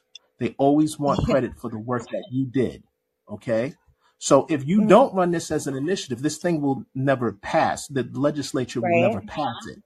Okay. But once you start running it as an initiative and they see that you're serious, they're going to jump out in front of you and pass it themselves and say, "Oh, we was with you all along." Right. Right. So you, you use it as leverage. You see what I'm saying? Yeah, I, I I agree. and even if they don't, even if they don't pass it, you pass it, but ratify it as an amendment. Don't pass it as a as a law, because then they could come in and and you know like without having to ask you and repeal it or weaken it. Unlike they would have to ask you if you pass it as an Oregon amendment. Now, what I will say to any ballot initiative state, right? I would Mhm. say pass an amendment that says um, what do you call it? That says uh, uh, uh, any law that we pass through the initiative process, the government cannot touch for a decade after full implementation, R- not Right. after it, not after it passed, because but after full implementation. Okay, then um, come the end of the decade, they have to put it before you and ask, do you want this? Do you want us to keep this law? Like they can't, like after 10 years, they can't say, okay, now we can touch it and mess it all up or whatever the case is. No, no. Once that decade is up, you put in that amendment. Uh, this is separate than what I'm talking about with the public bank. Just, just to let you know. Um, you put in that amendment before they touch it. They have to ask you, do you want to make this an amendment? You know, I'm just, I'm just throwing out ideas pretty much. But you know, look up that bill and run it as an initiative. Um, I could give you some if you got some contact information. You could, I could, I could, you know, like, uh, uh you want to put your contact information in the thing, you know, like, yeah, you let's let's put it if you can put it in the chat, Melody. Yes. Um, that would be good. And I, I want to go ahead and move on to the next uh, caller. Thanks so that- much. All right, let's bring in John H. How are you, John? Just got to unmute. Oi, enable. Uh, uh, oh, did I do it? I can hear you. I. Oh God, you have so much, so much bloody great conversation, don't you? Oh, thank you. Uh, What's your take on all of this, John? I mean, where do you want to start? There was a that. what, Uh, what was the change with uh how how we're gonna ch- so RFK uh, Marianne Williamson, meh, they're both kind of shite, right? I mean, nobody's really, we're not falling for that shite, right? So, I mean,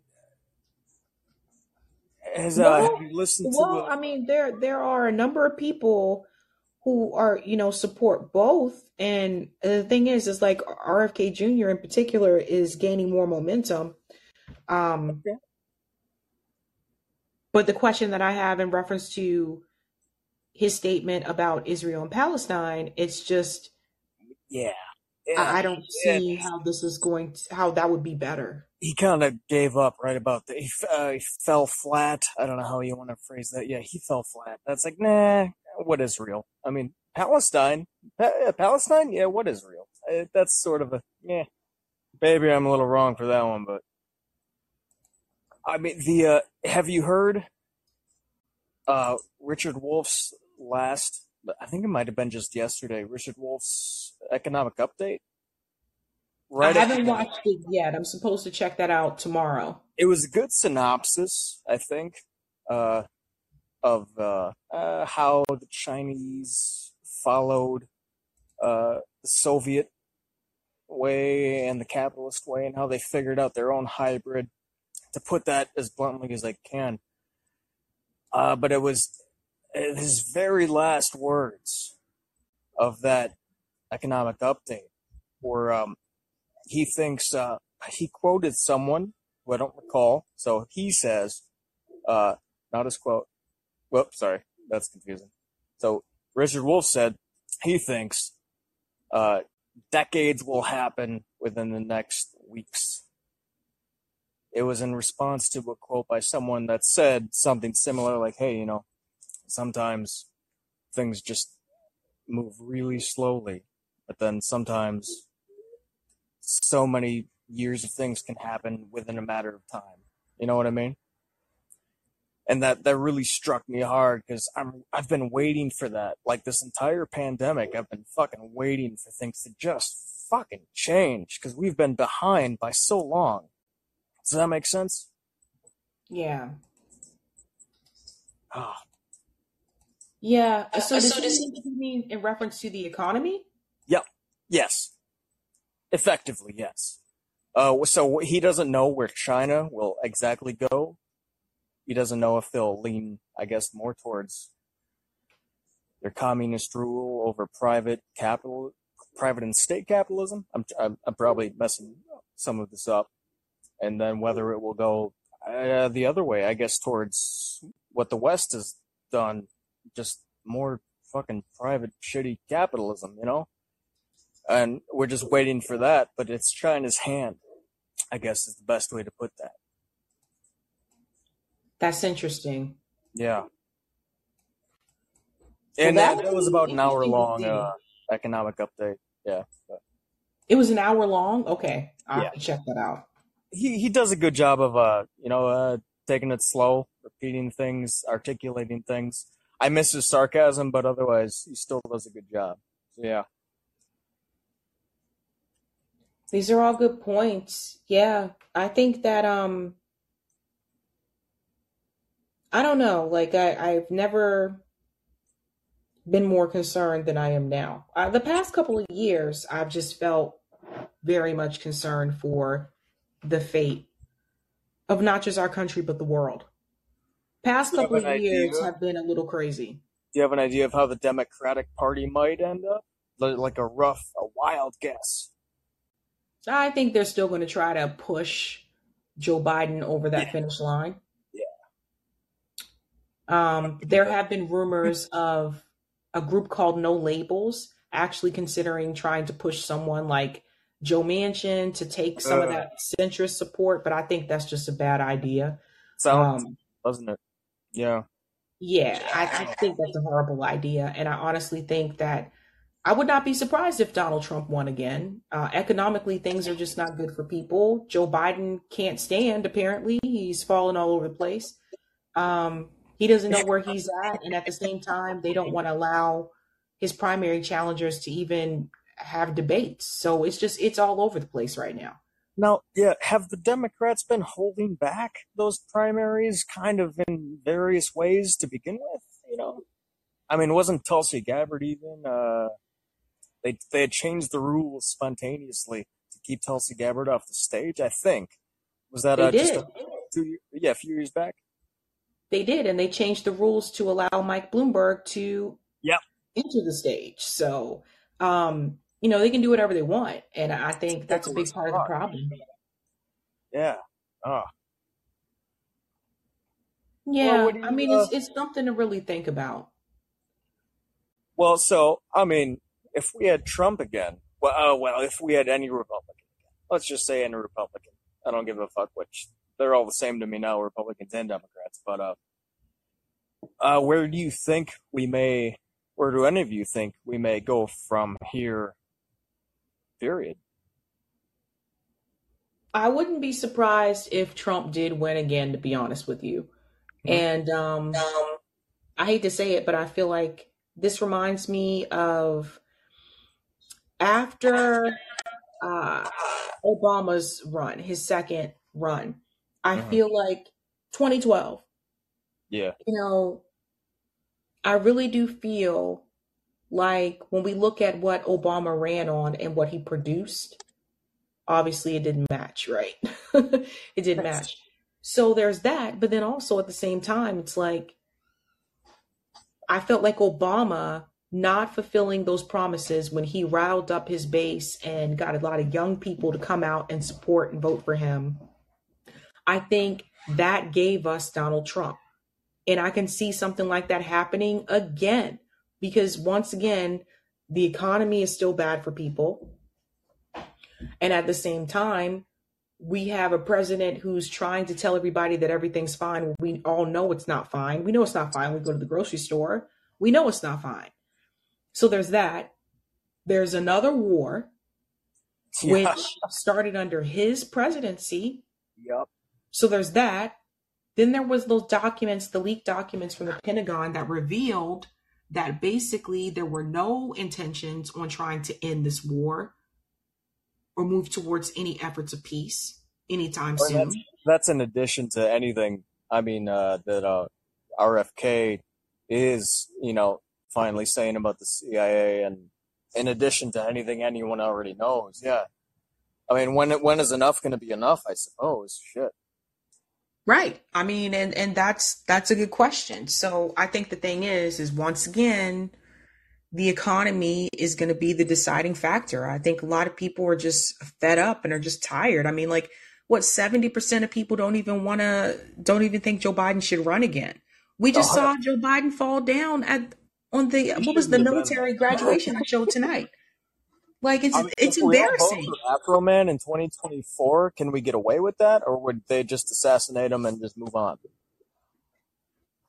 I don't know. I mean, at least Afroman is is running on a couple of things I think we can all get behind. Oh yeah. You know, like he's he wants to end the spending. Like he's like he wants to end the spending abroad. He's like no more money to Ukraine. So he has a similar position in reference to um, RFK Jr. with that. He's like, we need to take care of home base first. Stop sending all this money abroad. He wants to decriminalize marijuana nationally, Hell which yeah. is something that Joe Biden could easily do by executive order, by the way. Just choosing not to. Promising that within the first year, I believe. Correct. Yeah, and he wants to, and Afroman also has reparations on his platform as well. Yes. So that's another one. And I think that it's just now he needs to do interviews. like you have to like you, you're gonna have to go on shows and tell people that you're running and like all that kind of stuff. But obviously, there's gonna be really hard for independent or any third party candidate. But at the same time, I think we all know what the we know what the DNC is gonna do to um, RFK Jr. and um, uh, Marianne Williamson. This is why they don't, you know, the reason why they're not going to let them debate is not just because that's just how the DNC works, but it's Yeah. also because they don't want people to see just how poorly Joe Biden is going to perform. It's Which one is thing, already pretty obvious, right? I mean, that's right? Like it's one thing to just debate in the general election, but imagine having to try to get through primary debates and do the general election debates. I don't know what kind of drugs they had him on when he did it successfully, but I yeah, it's that's a challenge. Challenge. I think they gave him some. I I really think they gave him some uppers last time, and I really do think that. But even in 2020, I think he was in better shape than he is now. yeah. He's, uh, I mean, you can replay. Oh God, I want to see that replay of the video of him falling over. But yeah, it's it, I. I'm not gonna call him clone. You know, I'm not gonna throw into any crazy shit like. Well, I mean, maybe, but fuck, who knows? No, It, it's it's like at this right. point, it's It's it's just right. embarrassing. Him and and not just him, but also Dianne Feinstein. Like, why is Dianne Feinstein back in the Senate? Oh, she's fucking old. yes. Oh, fuck.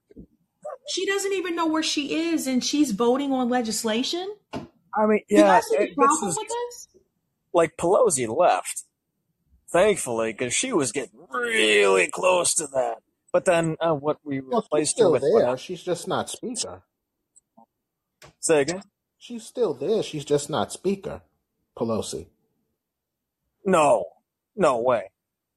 Yeah, she's Yeah, still she's there. still there. Oh, son of a fuck!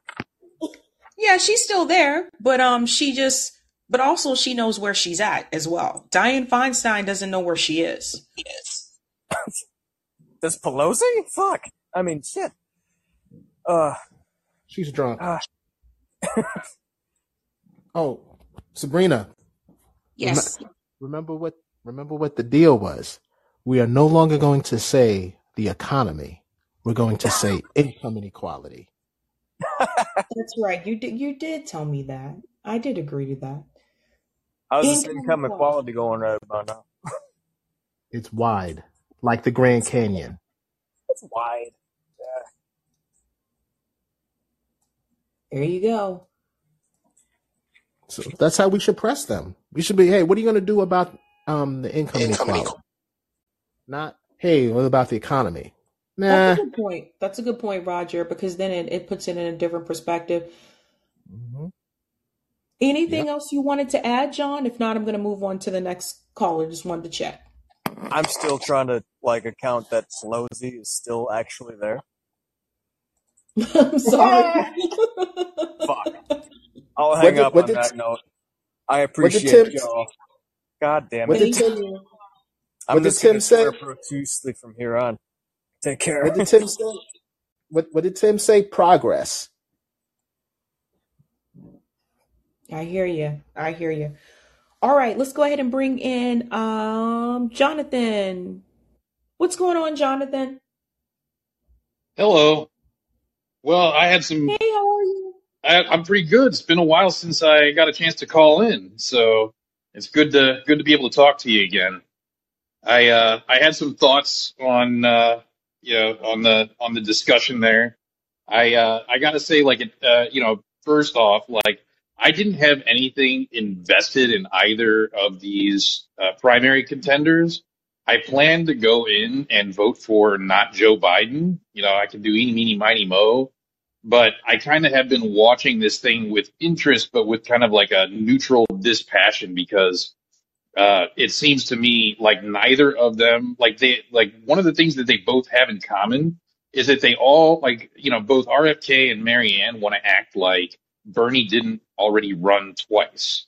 And for better or for worse, Bernie fixed the bar in a different place because, you know, especially, uh, you know, with what he's done since, you know, from 2020 and ever since, you know, all the times that he threw the agenda that he ran on under the bus, uh, you know, people are a little more cynical, a little more wary, a lot less trusting.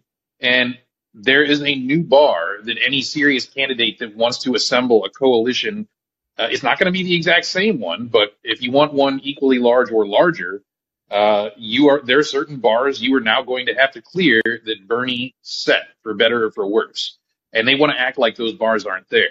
So I don't take either of them all that seriously. That having been said, uh, I should mention I like I did not always have great politics in my life. I, um, you know, 20 years ago or so, I was an AIPAC trained campus advocate. Um, I am also neoliberal Tears' uh, um, call-in partner. We uh, we do a weekly show, um, and you know, we like I recognize some of the things I was hearing from him in the Breaking Points interview. Okay, like when he dropped that case for the Israeli border fence, which uh, you know I have seen like up close and personal. Um, it is yes, it is mostly fence, not wall, but it also is topped with like prison-looking concertina wire. It's interspersed with military pillboxes, and it's got electronic shit all over it. And so this is a pretty draconian looking thing, even the fence parts, the chain link fence parts. And he is out there pitching that basically as a solution to the U.S. border problem. Now, that happens to be the marketing ploy that the company that manufactures the equipment that goes on the fence, the Israeli defense contractor, has been pitching for years via AIPAC. And they even have booths at policy conferences where they give out pamphlets and things like that. They've got an expo uh, at every AIPAC policy conference. The last one I went to was 2004. Okay, but that I'm told that is still the case. And there's basically only one place that he would have heard that particular pitch, and that would have been somebody connected to the Israel lobby was in his ear. And so I knew from that point that there was going to be like this was going to come up again, and his answer was not going to be good. So, and I like I think I discussed that with Katie Halper not too long after it happened. Uh, noticing that little that little nugget, I'm like, he, somebody from the Israel lobby's been in his ear. And Noel was not exaggerating. I've got to say, uh, the it's not just the U.S. either. Uh, I should add, anybody who's seen that Al Jazeera documentary, uh, The Labor Files, knows they were neck deep in the ousting of Jeremy Corbyn from the Labor Party leadership and the uh, replacing him with Keir Starmer. Uh, but yes, they they definitely they know what they're doing. They have a very like top level um, corporate quality uh, PR apparatus, lobbying apparatus. The training I received from them was was very good quality. Um, you know, it's uh, they use it for evil, but you know they they know what they're doing. They know exactly what they're doing and and how to how to reach people in ways that don't seem too threatening to uh, to people that are running in these circles. Uh, but they insinuate themselves very well, just like uh, you know an oil lobbyist or, or anybody else. These people are professionals at what they do. Wow. It's just really interesting. I mean, what do you think about this statement? I don't know if you saw the statement that he gave Pasta. Uh, Pasta did ask him, you know, why he deleted that tweet um, in reference to his support for Roger Waters. And he openly admitted, he said he supports Israel and that his family has a long-standing relationship with Israel. And to me, it was just like like Pasta had to come back and say, and what about the Palestinians? And then he said, oh, we support, you know, their their their their fight or their ambition or something like that. And it was really like odd to me. And to make it worse, like Dennis Kucinich was actually standing off towards the side. And I was surprised, like Dennis Kucinich, because of his relationship with Cynthia McKinney, I know Cynthia McKinney has very strong issues on this topic. I was expecting Dennis Kucinich to kind of chime in or jump in at that point, but he said nothing. Like he stood there, and I just thought to myself, like, how can you just dismiss like the Palestinian struggle like that? And and that to me, it just it made me feel some kind of way. I know Pasta really likes RFK Jr., but I hope like his response there, like really I don't know. I, I hope it said something to Pasta there. Yeah, because I mean, I did watch that. I was actually talking to neoliberal tears about that very issue earlier because I am old enough, and I, when I was doing this stuff, was in the process of uh, the 2004 election cycle, and I remember those primaries well. And I remember uh, because I was on the other side of uh, of that issue at the time because I was kind of progressive, except for Palestine um, you know, back then I was kind of shit livy.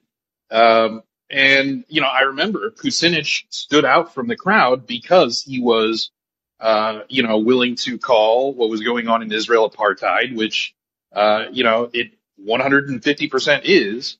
And, you know, if you could make the argument that it, you know, it wasn't fully back then, it definitely is now. Like, I don't think people really fully realize how quickly uh, you know Israel evolved from kind of just you know just subtle apartheid to open fascism, like literal like Italian style Mussolini fascism, uh, with a little bit of the German twist, you know, which is particularly appalling given the origin, you know, the typical origin narrative they put out there for that country.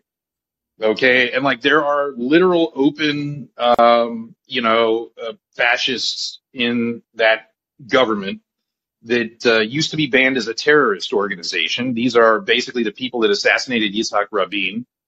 And they are part of the governing coalition in Israel right now. And they were re-legalized by Netanyahu before they won a single election. So he was who let them back in the door. And these are people, these are people that will spray paint things and openly state, um, you know, in public that they want to gas all Palestinians uh, or exterminate all Palestinians or ethnically cleanse all Palestinians. Like these are, like when I say these are fascists and these are Nazis, like I am not exaggerating. Like these people unironically are willing to adopt that rhetoric and that terminology. And the economic aspect is there too. Like the, the privatization of everything, the merger of corporate and government power.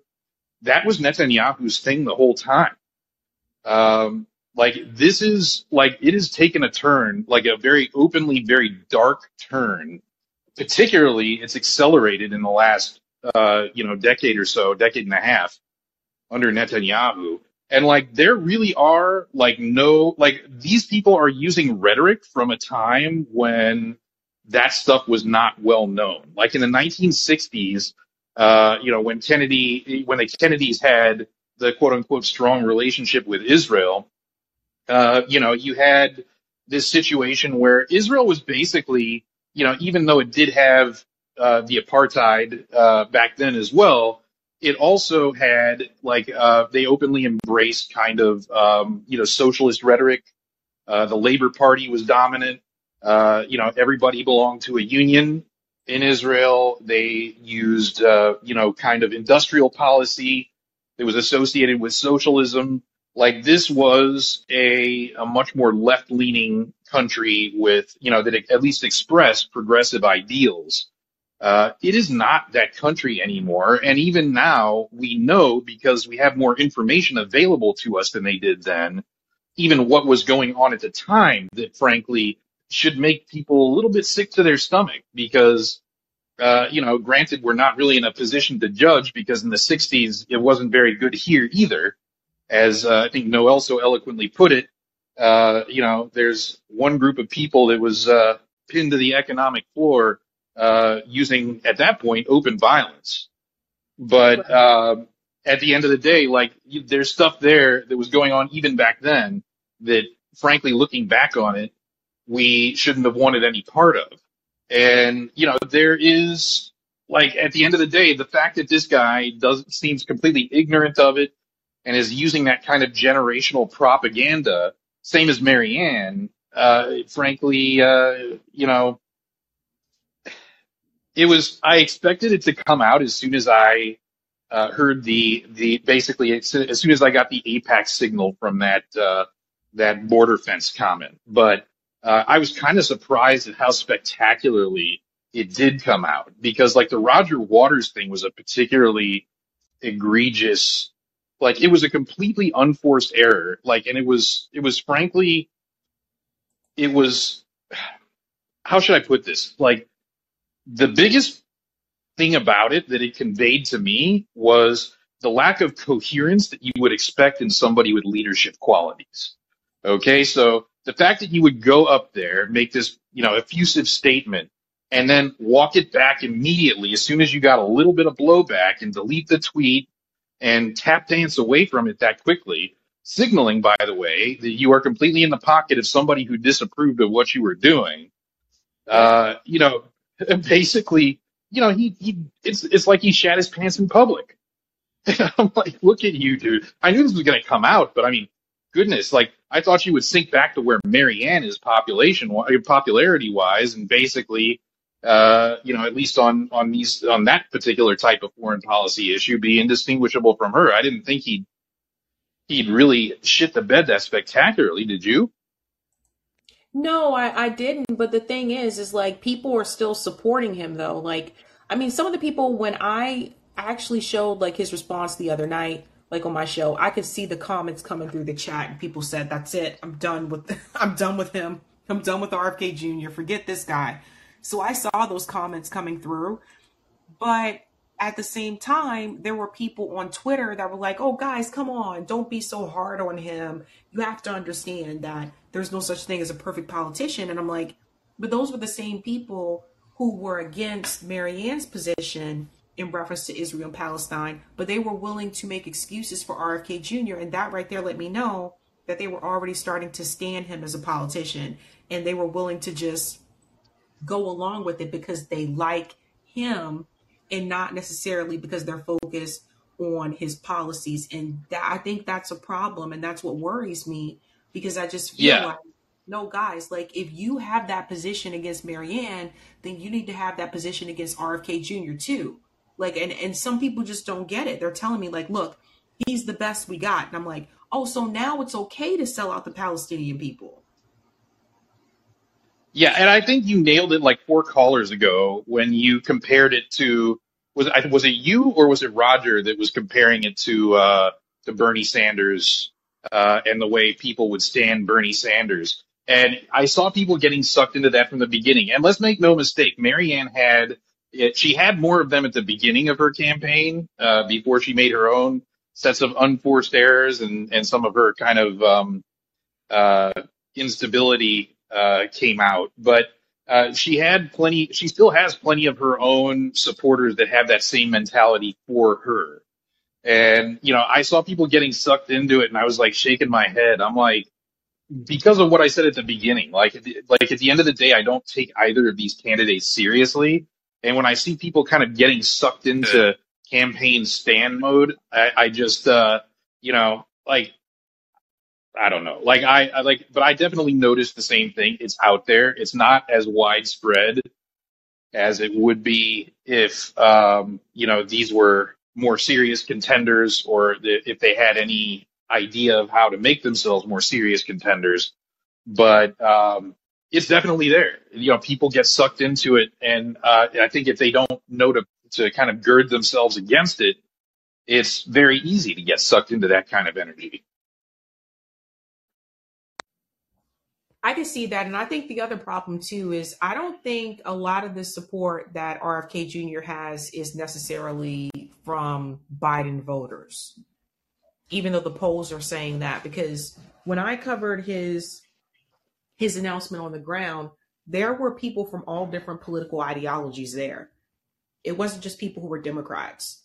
There were two. There were two people that I talked to in person there that were from the LaRouche uh, movement. So like there there's there's all different people and I think a lot of the people came out because of his anti-war message. So they were really attracted to that. And when when Bree was asking me when she said, you know, you- why is there a difference between uh, it seems like more people are upset with Marianne about this than they are with RFK Jr. about it. And you know, I think a big part of the problem is with RFK Jr., especially mainstream media, they focus on his his vaccine stance, like the way he feels about vaccines, even though he's not running on that. That's the funny part.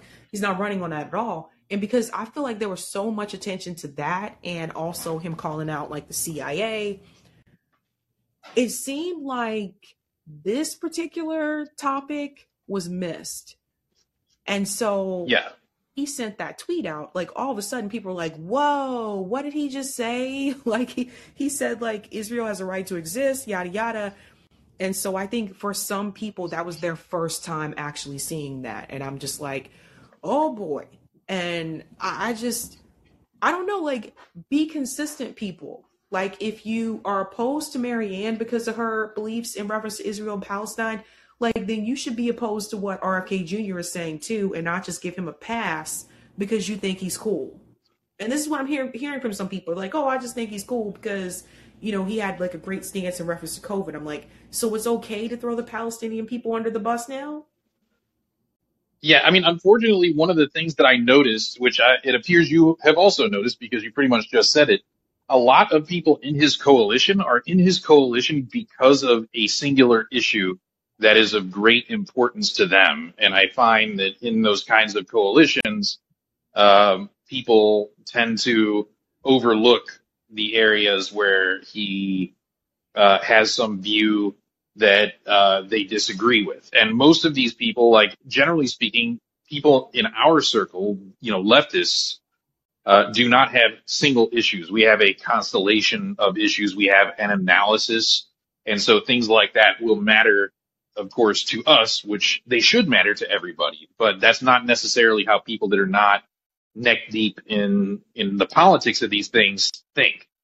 And so, like we, he does have, as you observed when you were over there, kind of a hodgepodge coalition. Some of them including kind of right wing anti vaxxers. Like uh, there's uh, a lady, a very nice lady, uh, who is is frequently on Callin, uh, who is uh, you know a Trump supporter, uh, kind of QAnon, um, but has some very heterodox views. Her name is Jenny, but she's also an anti-vax and is absolutely uh, loves RFK Jr. and you know has has kind of been like you know if they ran against each other, I'm not sure. And that is like those kinds of people. Um, you know, you have like you said the Larouches. Uh, you have people like, for instance, Aaron Good, who's singular. He like he is definitely I would consider him a leftist but because of what he studies, his singular most important issue is uh, the CIA and the deep state. And basically, um, you know, I, I think uh, in, in essence, uh, he was willing to kind of overlook some of that stuff in theory uh, because uh, RFK went on his show and told him, "I am willing, to, like, I am willing to dedicate a great deal of effort to uh, shattering the CIA and the, you know, the deep state into a thousand pieces. This is the organization that killed my my uncle and my father, and I know that that's who did it, and I basically intend to go to war with them." And that carried a lot of weight. And, you know, I, I do think, uh, one of the things that happens when you get invested in something like that is, um, and it happens, I think, with every candidate, is you start to overlook red flags, kind of like in a, in a relationship that, you know, where it was really, really good in the bedroom and you don't want it to end, but you start seeing warning flags and warning signs that it's going bad and you just ignore them and pretend they'll go away. And I think that happens with candidates a lot. I think, you know, looking back, there were a lot of red flags I saw even with Bernie that he was not serious about this, that he was going to do basically what he wound up doing. And, you know, that he wasn't really fully on board uh, and committed to, um, you know, uh, making sacrifices for somebody he doesn't know. And I don't think he ever really understood the stakes to people like us for things like healthcare and economic justice. Like we're drowning. Yep. And, you know, this is, this is not an, that was not an election that we could afford to lose. Like people are suffering and dying because he threw that election.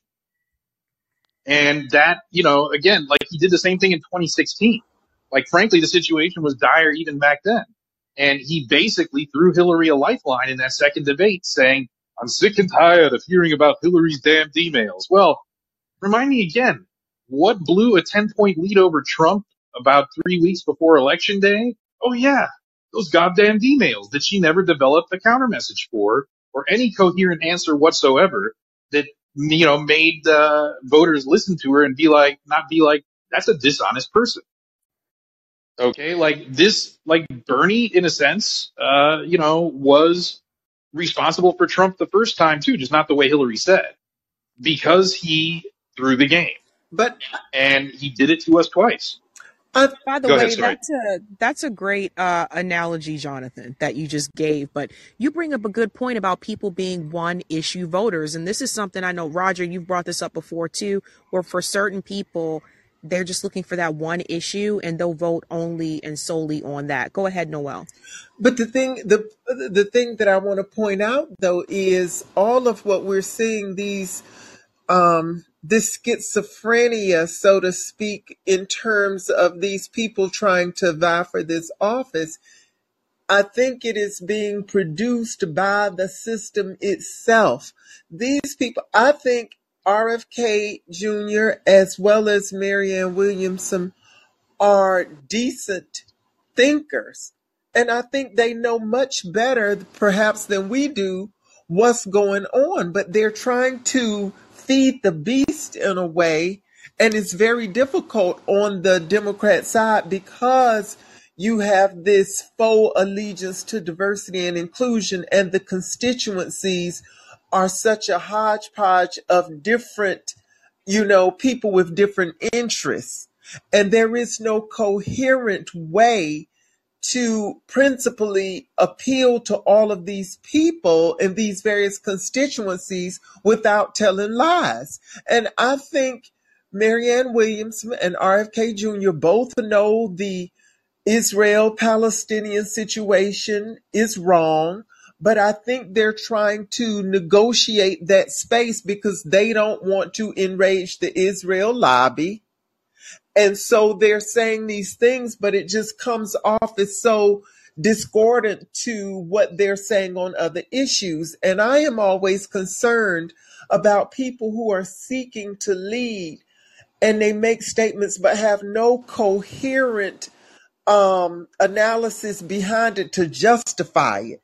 For instance, if you're talking about the Israel Palestinian situation, and we, we broadly agree that it is an apartheid state, and I'm sure RFK Jr. and Marianne Williamson understand this, but they're pledging a different type of allegiance without any type of reconciling support to say, you know, it makes no sense for RFK Jr. to say, oh, my family has deep ties. No, that makes no sense. That is not why you shape your perspective on foreign policy because you're saying my people got deep connections.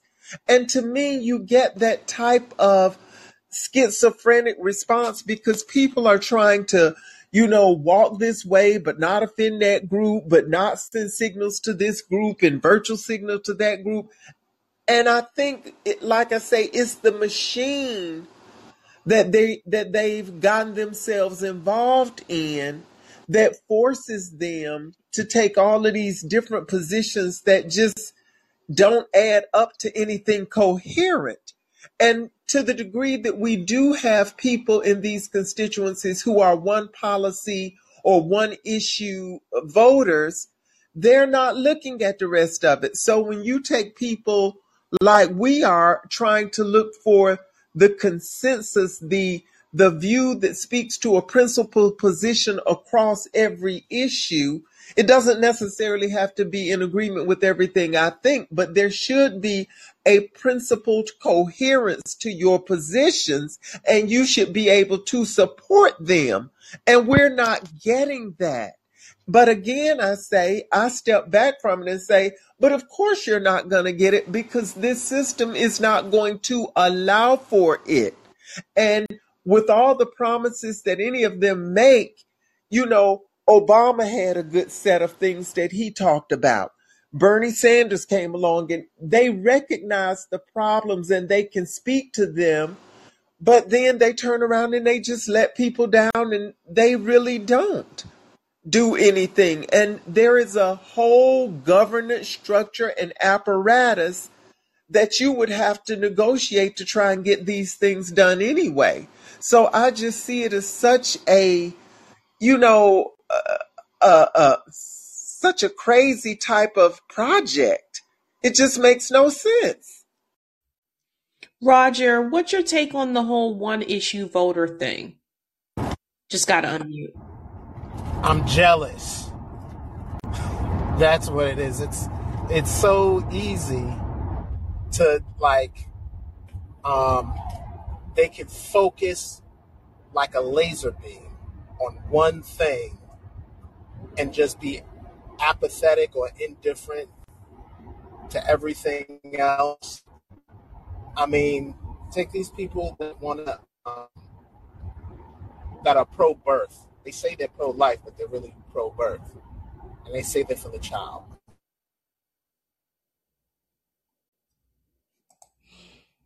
Hey, Yeah. wait a minute. Um, shouldn't we be making sure of women so that they won't have to worry about getting an abortion? You know, that, that, what about this whole thing that your party wants to take away all of these things that young mothers can have, and they'd be like, "Not my problem. I just want to make sure that kid is born." And what, leave them? You know what I mean? So it's, there's a certain type of envy that that I respect, and not to say I agree with that, but a certain type of envy that I have that I was like, man, it must be something else just to not care about anything except your guns or except your uh, uh, abortion. And it's on the other side too. I, I, had a customer. She was just like, I don't care about anything else as long as they're uh, pro-choice. Yep. And, and I'm like, man, that you must have the life that where that's the only thing in your life that you're really uh, worried about is is that one single issue. So there is a certain envy that I have for people who have that type of mindset because with us, um, we don't have as much focus because we care about everything. So what I do as a solution to it to cope with it, I say everybody should pick the top three or five things that they wish to, I'm not going to say care about, but they wish to prioritize and go with that. I chose direct democracy in the workplace and in communities and means of production through co op ownership. I choose direct democracy through citizen ballot Yeah, I think you're breaking up a little bit, New York Roger. State is not one. Oh, can you hear me now? What Yeah, about I now? can hear you. Go ahead. What, so I don't. What was the last thing you heard me say? Uh, ballot initiatives. Yeah, so I choose uh, uh, I, I think you're breaking up a that, bit. Let's and, go to. I want I to go choose to. public Um, banks as a way to fund them because that is yeah, I think you're breaking up a bit, Roger. So I'm going to go to neo neoliberal tears. I'm going to let you chime in. Speaking of uh, public banks, uh, David Cross will be coming on uh, tomorrow night to talk about public banking. So I finally got David uh, to come on. So I'm excited about that. Neoliberal tears, you just gotta uh, unmute. Hey, we love public banks. Uh, that's gonna be awesome. Um, and hey, everyone, uh, in you know here in the chat.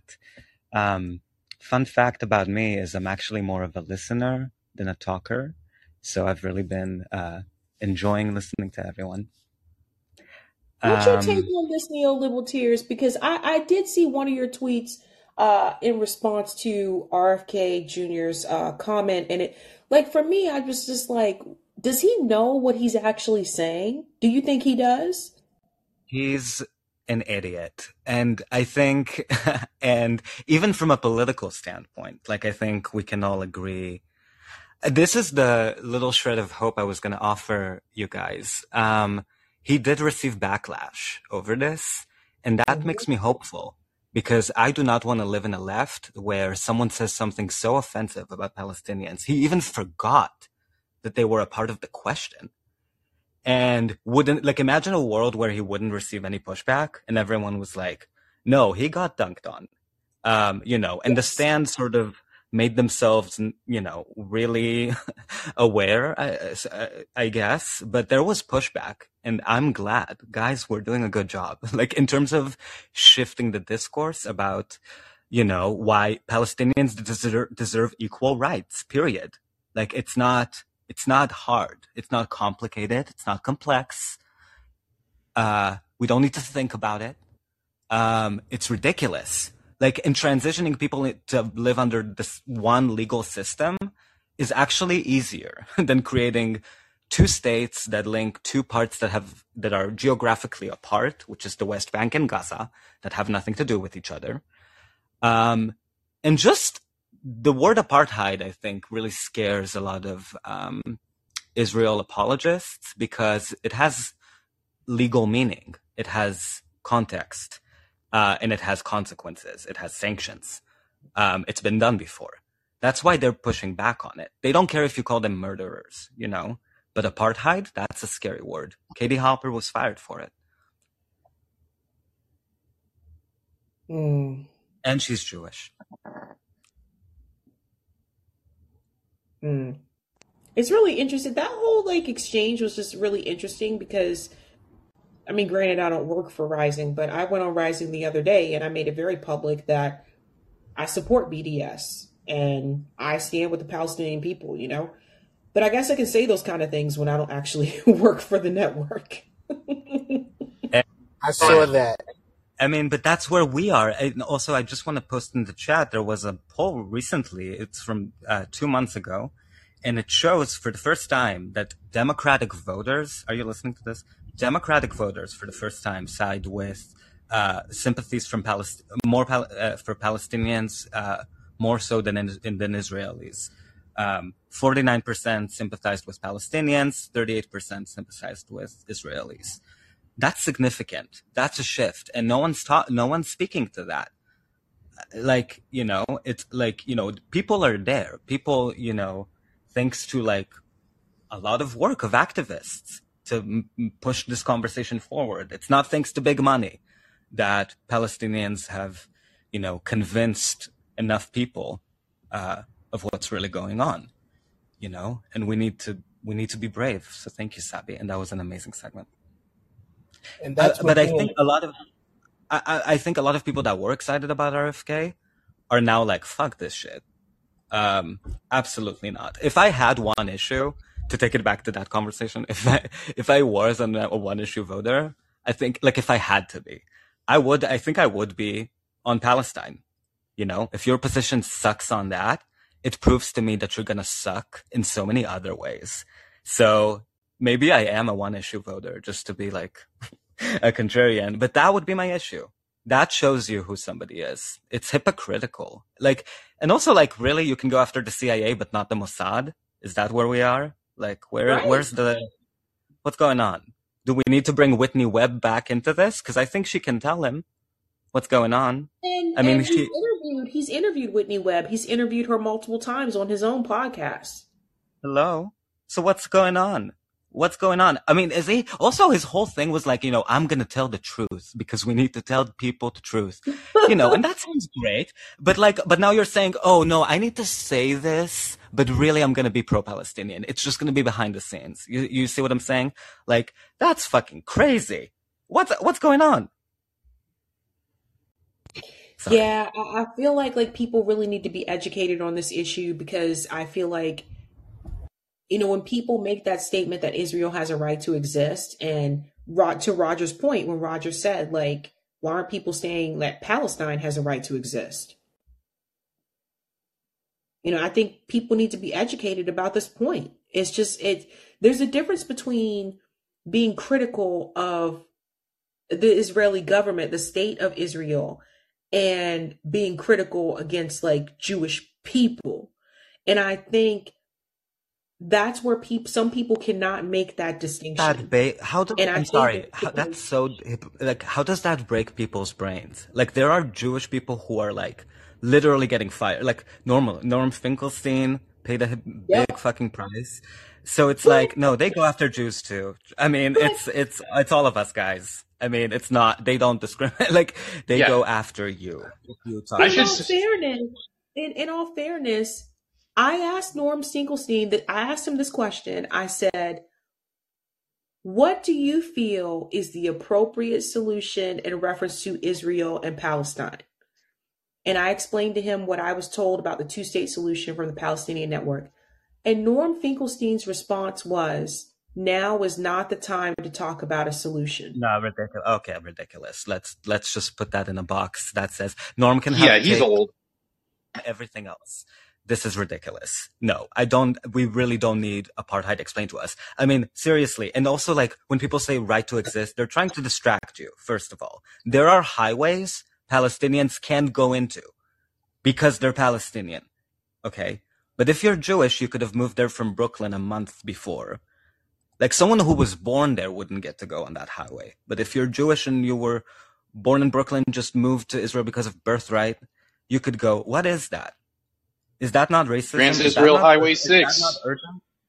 Is that not urgent? Is that not a moral issue? Like you know, it's it's an issue that if you fuck on, like if you fuck on that, you're gonna fuck on every. You have no convictions. Like it's what you said. Like to me, it's very clear. And I'm glad that he. I'm glad that RFK is getting pushed back. It means that we're doing the work that we need to be doing. Me, neoliberal, Yeah, I should. being a troll and just uh, harassing any candidate that talks nonsense. Yeah, I should also say, as somebody who was involved in, uh, you know, that uh, on the dark side uh, back in the day, that this whole uh, talking point of, you know, the quote unquote new anti-Semitism became a thing when during my day in the early 2000s, uh, you know, around the time, around the lead up to the Iraq War, uh, would have been like, uh, you know, this, what they called the second intifada probably began in, in, I'm wanting to say September of 2000. And around that time was when AIPAC and the ADL and the whole, uh, group, uh, you know, the coalition that formed around that issue, um, basically started trying to use that rhetorical device. And when I was on the board of, uh, Tulane Israel Public Affairs Committee, um, which was like basically uh, controlled from Washington D.C. by AIPAC. Like I pushed back hard on that point and basically said, "Listen, if you can't win on the free market of ideas, then you don't deserve to win." But this this is specious. Like this is this is a bad place to go. You don't want to go. This is like a you know a very McCarthyite approach, and that actually held sway at least for a few years uh, until I was removed from the board of my campus organization by Washington D.C. Um, that, like, that was something. Even at the time when I was on the other side, um, I was like that. That was alarming to me. But it was specious then. Like, I think most of us in the movement realized that that wasn't a fair attack to make against most uh, people that were critics of Israeli policy and that if we wanted to have any kind of civil discussions with those people, uh, we could not start bringing that into it, like this kind of uh, basically Bari Weiss style. She was much later, of course, but uh, Bari Weiss style, accusing everybody who criticizes Israel of anti-Semitism.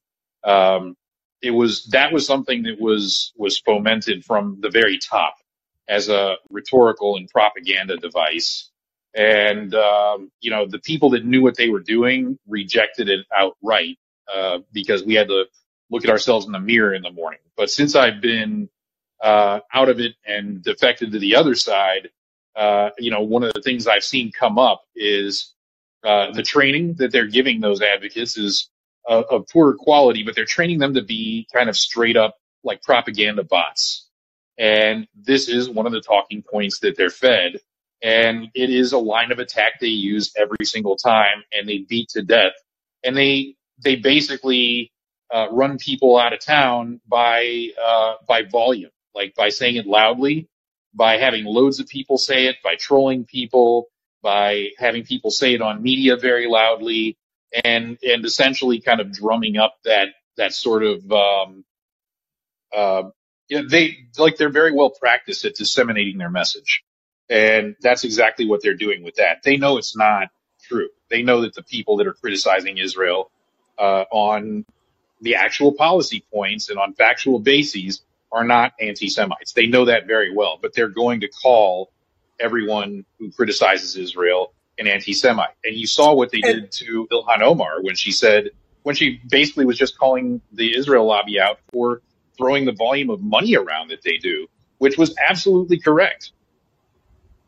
But see, that speaks to the weaponization of the language of anti Semitism, and it puts everybody in a type of straitjacket. But I don't think people realize the harm that it does to Israel and Israel's, you know, own objectives.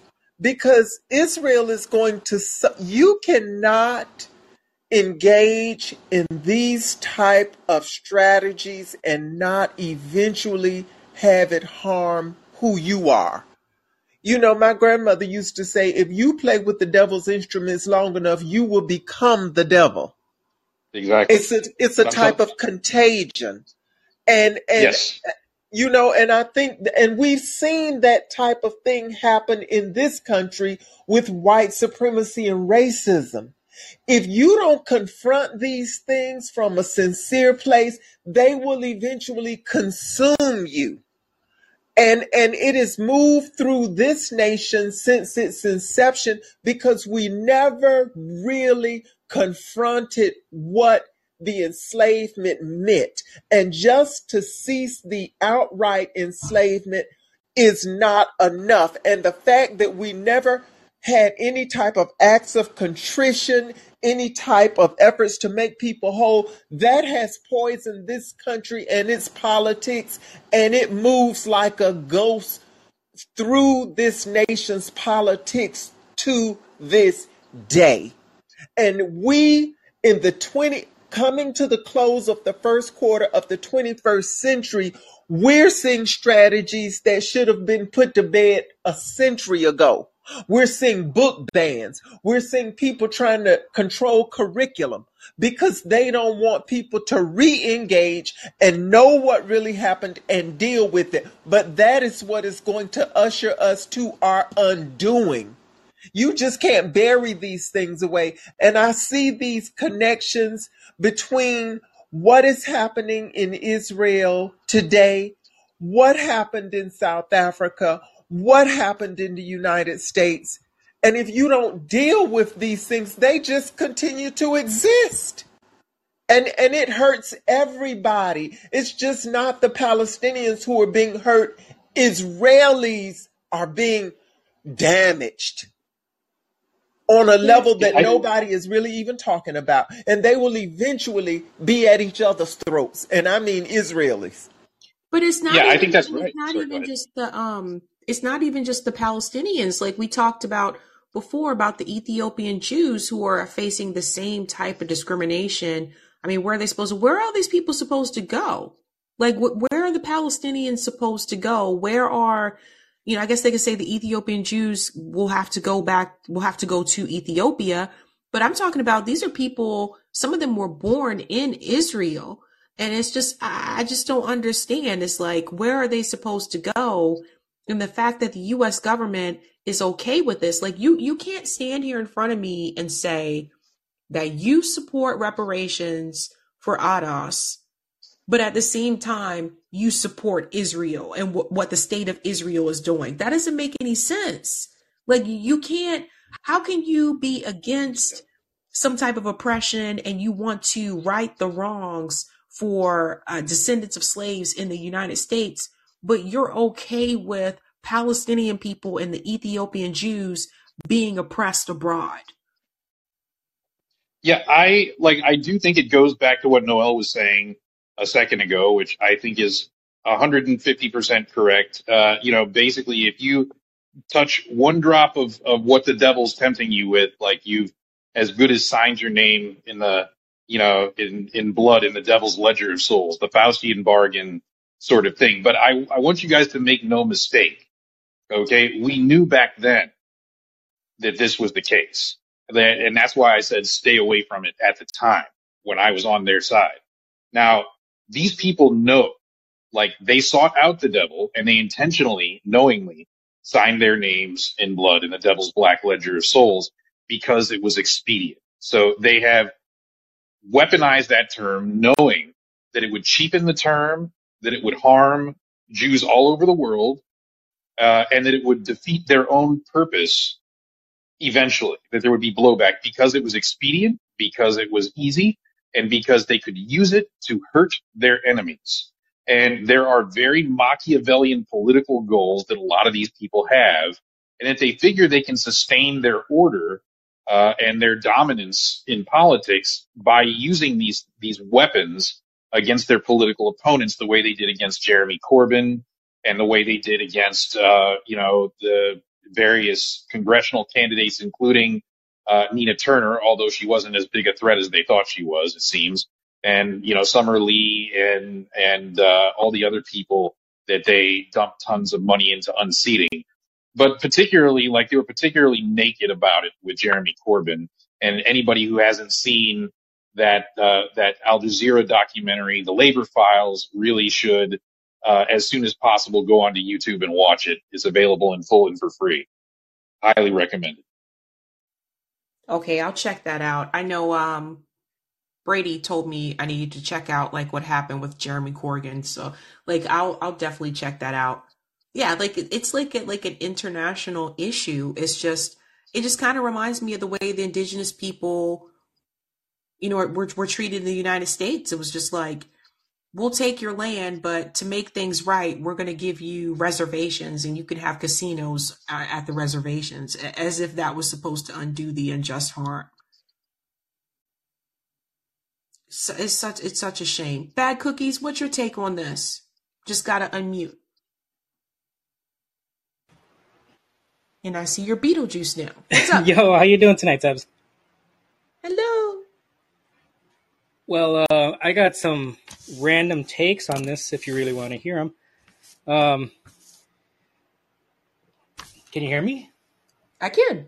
Oh, okay. Sorry, I thought I dropped off. Um, the the RFK thing, I think it's just an awful, awful look on him. It's another awful look on him. After he literally threw Roger Waters under the bus, he then makes this comment, and like uh during your your program, you paused it at the perfect moment because when they asked him about Palestine, about what about the people of Palestine, the look on his face said everything you needed to hear without him even saying a word.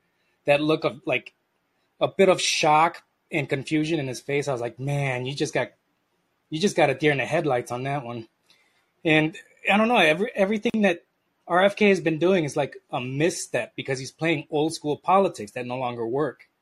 But what do you think about that, Sebs? You know, I think you brought up a good point, like the old school politics that doesn't work anymore. I think that's what he's trying to do. Like when when he gave his announcement, he was like, I'm trying to bring the Democratic Party back to what it was when my dad and my uncle were a part of it. And I was sitting there thinking to myself, like, that was like over 50 years ago. Like, what are you trying to really? I'm like, do you realize just how corrupt things are now? Like, they're super PACs, they're super delegates. Like, it's just totally different now. But it seemed like he was trying to hold on to that nostalgia, that that that nostalgia. And I know Jimmy has asked him about this before, like, why run through the Democratic Party? And you know, he was just like, well, you know, it's like breaking up with the family. You don't leave your family, you you stick with it. And I'm like, well, no, people do. And I think this is a generational divide as well. It's like some of us that are millennials and Gen Z, and like it's not uncommon for people, at least in my generation, to not be as connected or attached to their their families. Whereas, like when you look at the Kennedys, as someone who lives here in Massachusetts, like even like their extended families, like they are still well connected, right? They don't, they're a little bit more old school in that sense that like family is family and you back and support each other. Except for when it comes to RFK Jr., because they don't back his stances on uh, the vaccines and they don't agree with him primary challenging Joe Biden either. But the thing is, is that the Kennedy way of politics doesn't work anymore. And I saw that firsthand when Joseph Kennedy III, he's the Kennedy with the fi- like the fiery red hair, when he primary challenged Ed Markey, he never really explained to people why he was running against Ed Markey. He never really explained like why he wanted to be in the Senate. He was already in the House. And it was very clear to me that he was just running because he was a Kennedy and he thought he could just win because of his name alone. And in actuality, when you looked at the policies, he was actually running to the right of Ed Markey, not to the left of him. That was the funny part. So he lost the young vote. The And young vote actually went to Ed Markey. Huh? And he was younger. It's so And ironic. yes, yes, he was younger. And guys, like for people who don't live here Ed don't was know, so old. Ed is so he old. It's crazy. How do you get the to sunrise movement? he was trying to do like this old school style like campaign thing and not thinking about the fact like him making statements that he doesn't agree with marijuana legalization in the state after it was already legal him making statements that he approves of police officers being able to stop people if they smell marijuana in their car and search their car. He was running to the What? right of Ed Markey. Who raised Yes. him? What is this? Is he running to be the most unpopular? Like, what point is he? Like, is it was he that narcissistic to think I don't need to be popular? I I I'll, I'm gonna get elected because I'm just a candidate. Like, was it that? Yes, that's exactly was the right. No, that's exactly right. Like he was entitled to that seat because he was a Kennedy. When they asked him, he straight up said, because a Kennedy has always held that seat. And, you know, in essence, uh, you know, he, he basically, um, you know, he was endorsed by Nancy Pelosi and Hillary Clinton and held fundraisers on, on, um, on Broadway at, uh, you know, at various musicals. And, you know, it was, it was just, it was the epitome of an elite Democrat backed campaign. And uh, they even called us Markey Bros because I was like, I don't live anywhere near Massachusetts, but like once the Bernie campaign was over, I'm like, I'll be damned if I'm going to let that Kennedy brat, okay, unseat a guy that was willing to tack left and count on that coalition to support him. Like, we're going to get that fucker into office. And uh yeah so he like he was calling us markey bros. And you know they were they were trying to use the same kind of attacks that they used against the bernie coalition and so on and so forth. Obviously it didn't work. Markey cut some great ads by the way. It's about time that you started asking what your country can do for you and you know that was like that was a great like just one two gut punch to that whole legacy. But i do think like i like i heard uh, rfk say what you were talking about uh, on aaron good's uh, thing as well. And even aaron good was skeptical. Like one of the things that those of us like i said with more of a leftist analysis we look at history okay? And we know that Kennedy was able, like they were able to be, you know, to have the kind of progressive views that they did, not on every issue, by the way. They were not uh, uniformly progressive. They were like very anti-communist and, you know, so on. They were a checkered bag, but by today's standards, they were extremely progressive, like, uh, you know, way to the left of anybody running today. And they were able to do that because in the 1930s, okay, FDR managed to get a massive, massive, overwhelming victory, not just for himself in almost like I think he lost like one or two states, like New Hampshire and and something else in New England. And that was it. Okay, they swept the board and they did the same with the House and the Senate. They had such an overwhelming majority in both houses. Now, granted, some of them were blue dog Democrats, some of them were, you know, Southern segregationist Democrats, but like the Democratic, the Democrats had a vast, overwhelming majority in both the House and the Senate. And that's why and how they were able to create the New Deal consensus.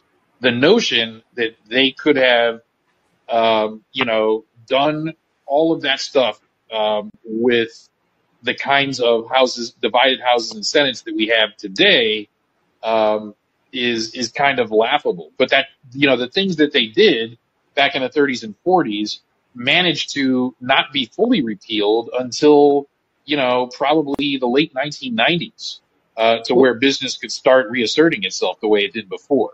Well, that just brings me around to my original point that what RFK is doing now is completely misled because he's going to fail. Uh, like you said, all of that shit that they did in the past, all of that's already, you, you're not going to be able to do that in today's current political climate. It's just not going to happen. And for RFK to believe that he can magically pull the corruption out of this duopoly corruption, he's sincerely fooling himself, especially if he continues to perpetuate that same machine of the duopoly, which he plans on doing. Um, I don't really like where RFK is going, but if he can pull more support away from Biden, more power to him. That's all I'm going to say about that. Yeah, I agree completely. I, I sorry I didn't say it earlier, but I meant to say when I started that I was uh, reinforcing Bad's point, uh, Oh, which I see. agree with completely. Yeah, it's, I was trying to say, like, I was trying to back you up and say, like, he's saying that thing. Oh, this is my my father and my uncle's party, and it, no, it's not. it was able to be your father and your uncle's party, you know, uh, 60 years ago because of things that happened, you know, like 70 or 80 years ago, um, but are, you know, have long since, you know, ceased to be the case. So the notion that RFK is going to restore the Democratic Party somehow to, uh, you know, what it was even in the 1960s is, is patently ludicrous. Like you're not going to do that. Like you have to remember, like what got us to that situation where they could have those kind of overwhelming majorities was a catastrophic collapse of the entire, not just the U.S. economy, which was hit really hard, but the entire global economy. Like this was a massive, catastrophic global collapse of everything. And like, I don't think people understand what it was like at the time. Like you had massive shanty towns and tent cities cropping up everywhere. Okay. You had 13 year old girls turning tricks in the street for loaves of bread.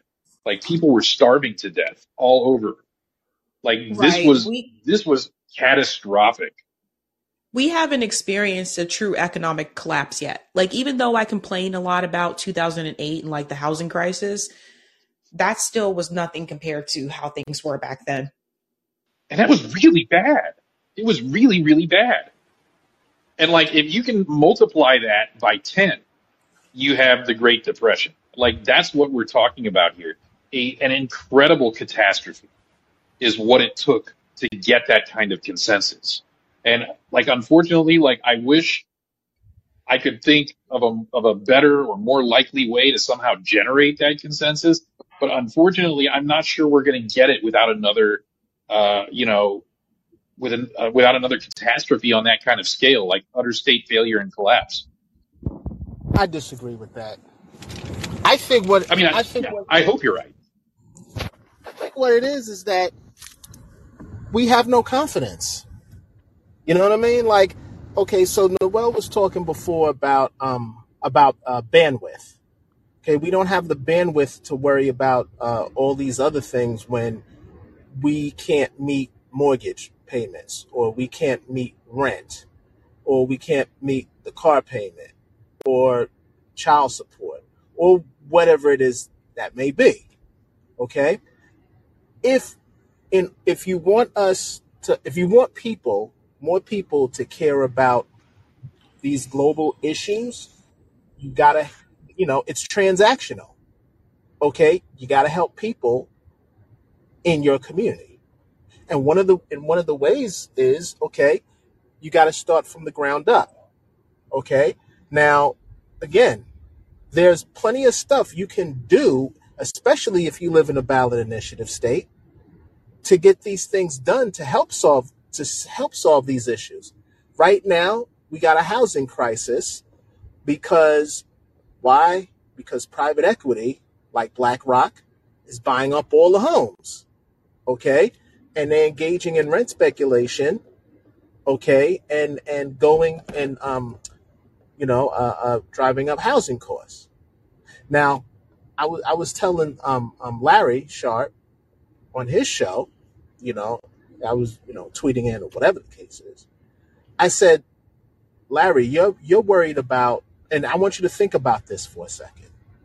I said, all these people that are leaving New York State, and he he also says something interesting. He said Wall Street has left too. He said the thing that's left on Wall Street is uh it wasn't JP Morgan. I forgot what bank it was, but he said they all left and went to Florida. Only like the New York Stock Exchange is still here.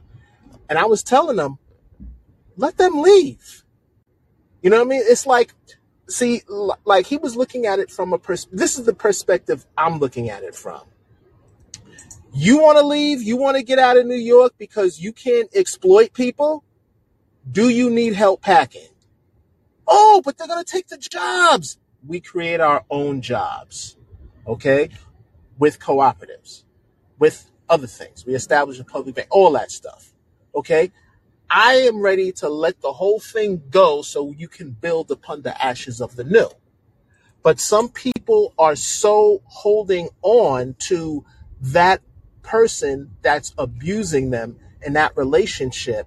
You know, like you you got that friend that you're looking and you're like, you know they're treating you like shit, right? oh, but I love them. I need them. And you can't see it until you get out of that relationship with them. And this is like, no, let them go. They don't want to be with you. They they they are not interested in you. No, I love them. I need them. I need them. No, no, no. And then when you finally get them away from them and then they, look, I'll get you a new man. I'll get you a new girl or whatever the case is. When you finally break them away and they've gone on to this other thing and they look back and be like, damn, I can't believe I was obsessing over this dude or this or this girl or whatever the case is. Now, I also want to go to this. So you said, Sabrina, that you're gonna do the um this this mutual aid thing with with some barbecue and stuff like that. That right there, right there, that is the perfect opportunity to get to develop relations with these people.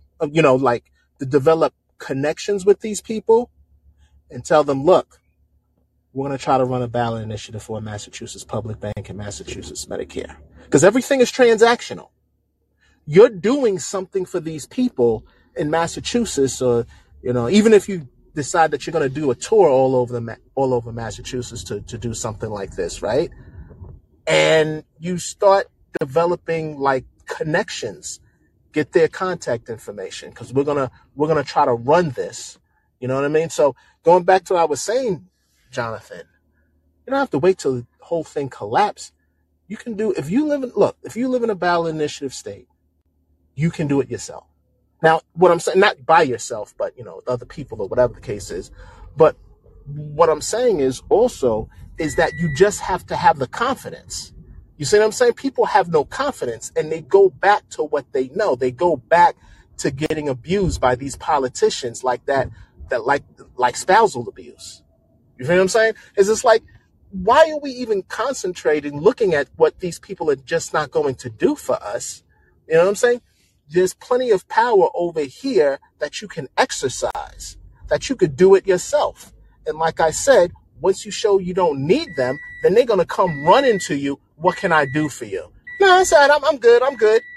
Oh, but you know, whatever. And then what happens is once you start ratifying these initiatives and passing these initiatives and you're taking care of people at home, okay?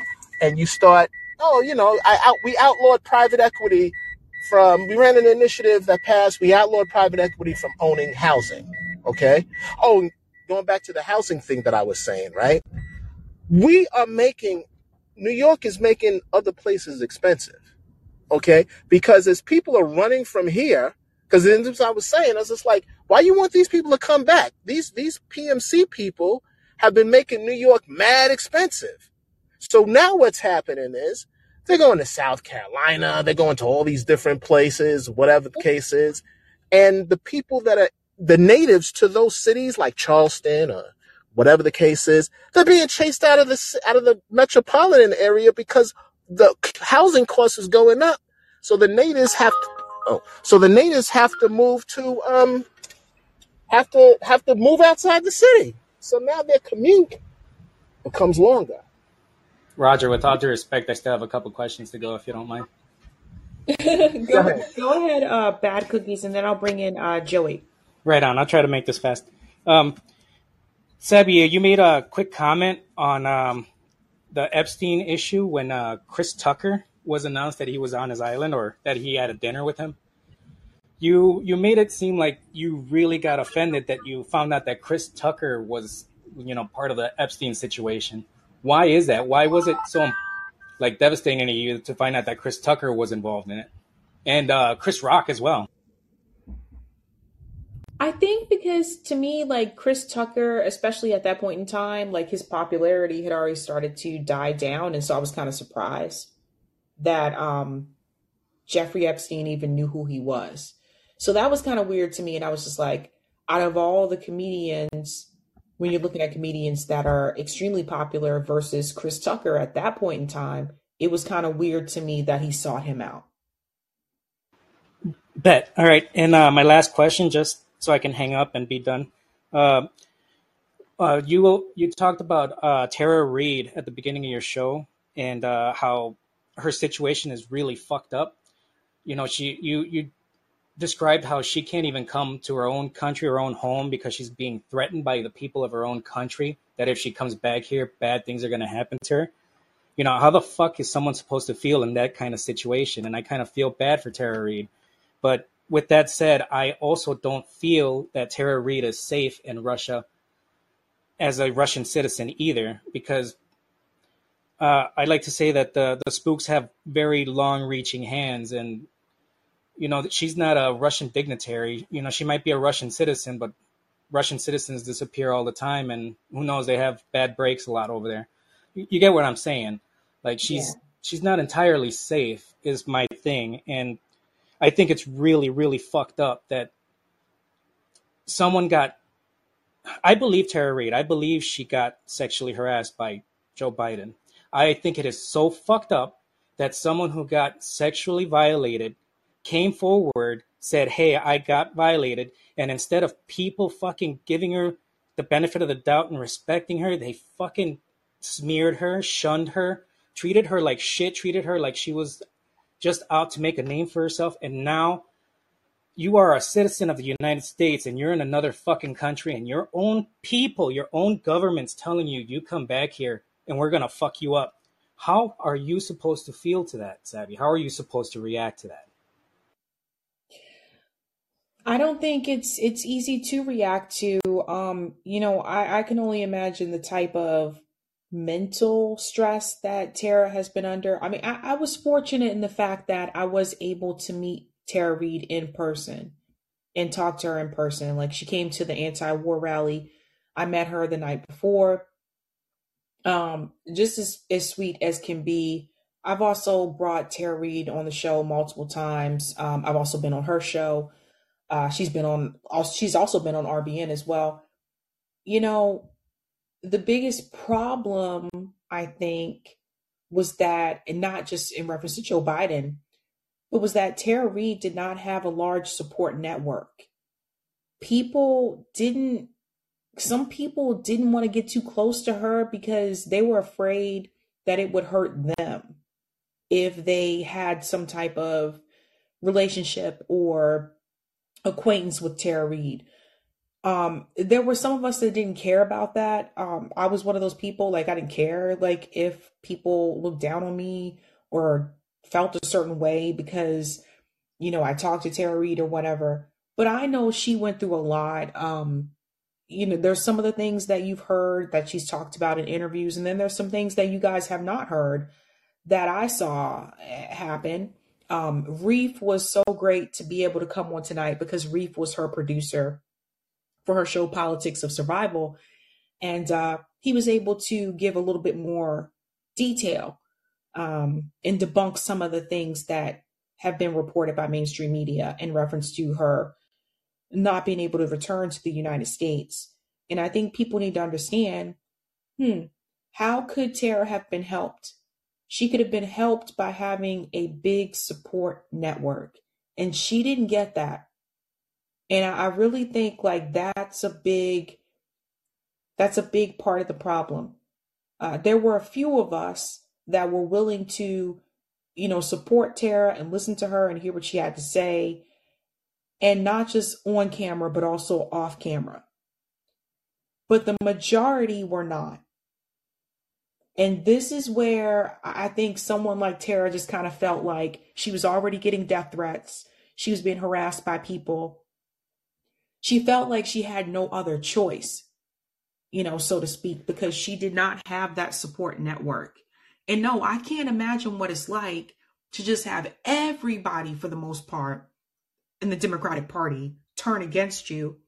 But then to go along with that, even on the progressive left, so to speak, you don't even have those people as allies along with you either because they're afraid that if they attach themselves to you, then you may hurt their image and their brand. And that's really, really sad.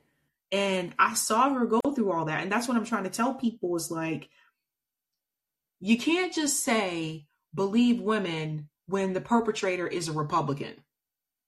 When you say believe women, it should be believe women, period, regardless of political party. And Tara Reade reached out to different organizations. And one of those organizations was Time Up.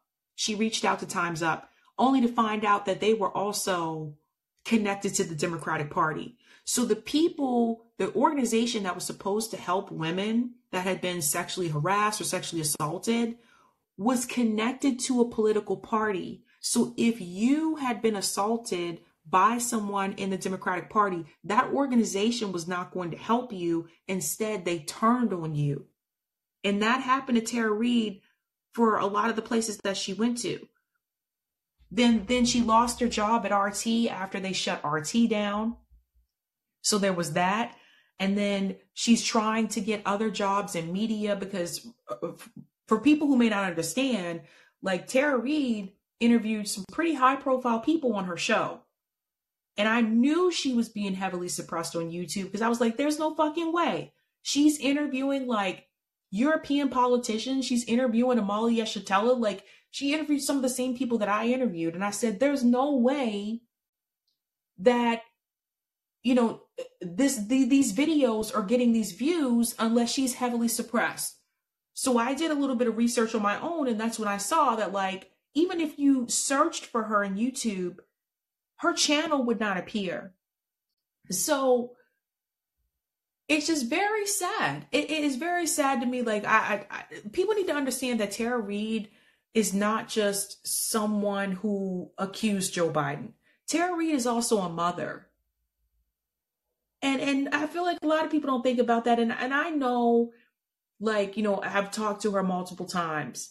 And there were a couple of times, well, actually more than a couple of times, where she was just not supported. And it seemed like the support mainly came from the men. So, you know, shout out to like the guys, like um at Indie News Network that she was a part of, like they were very much supportive of her.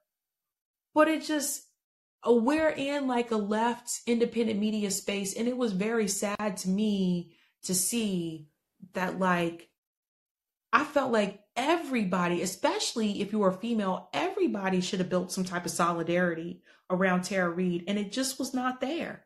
And it was very sad. And I, I felt it was one of those things like you feel bad for someone, but you don't want them to see that you feel bad for them because you don't want them to see that you don't want to feel sorry for them because they don't want you to feel sorry for them. And I totally understand that. At the same time, like it made me really frustrated and I held my tongue for a long time because I saw how people would ignore her. I saw how people, like I said earlier, would prop up journalists who smeared Tara Reade they would prop up like journalists like Michael Tracey who smeared her and said that her story changed, so she's not credible. I sat there and I watched people like Sam Seder throw shots at Tara Reade and say, yeah, she's not credible. And for Emma Vigeland to sit right there next to him and agree with him, and you're the woman, it just made me feel some kind of way. Why didn't you guys invite Tara Reade on for the discussion? You know, it's one thing to have mainstream media against you, but then you got people in left independent media against you as well. Like, what is this all about? Like, instead of smearing this woman, why not invite her on for the discussion? I had her on for the discussion. Megyn Kelly had her on. Some of us had her on. But it was it was just very sad. And it, it really made me feel some type of way. And that right there let me know, like, wow, like so much for solidarity, man. So much for solidarity. Joey, um, I want to bring you in and um, get your takes as well. What's up? Bonjour. Hi. Um, well, all of our movements get co-opted by the establishment. You know, Thomas Frank wrote that in his book Listen Liberal. So, I mean, before there was Me Too, there was the MMIW. And I've always been an ally for Tara Reade.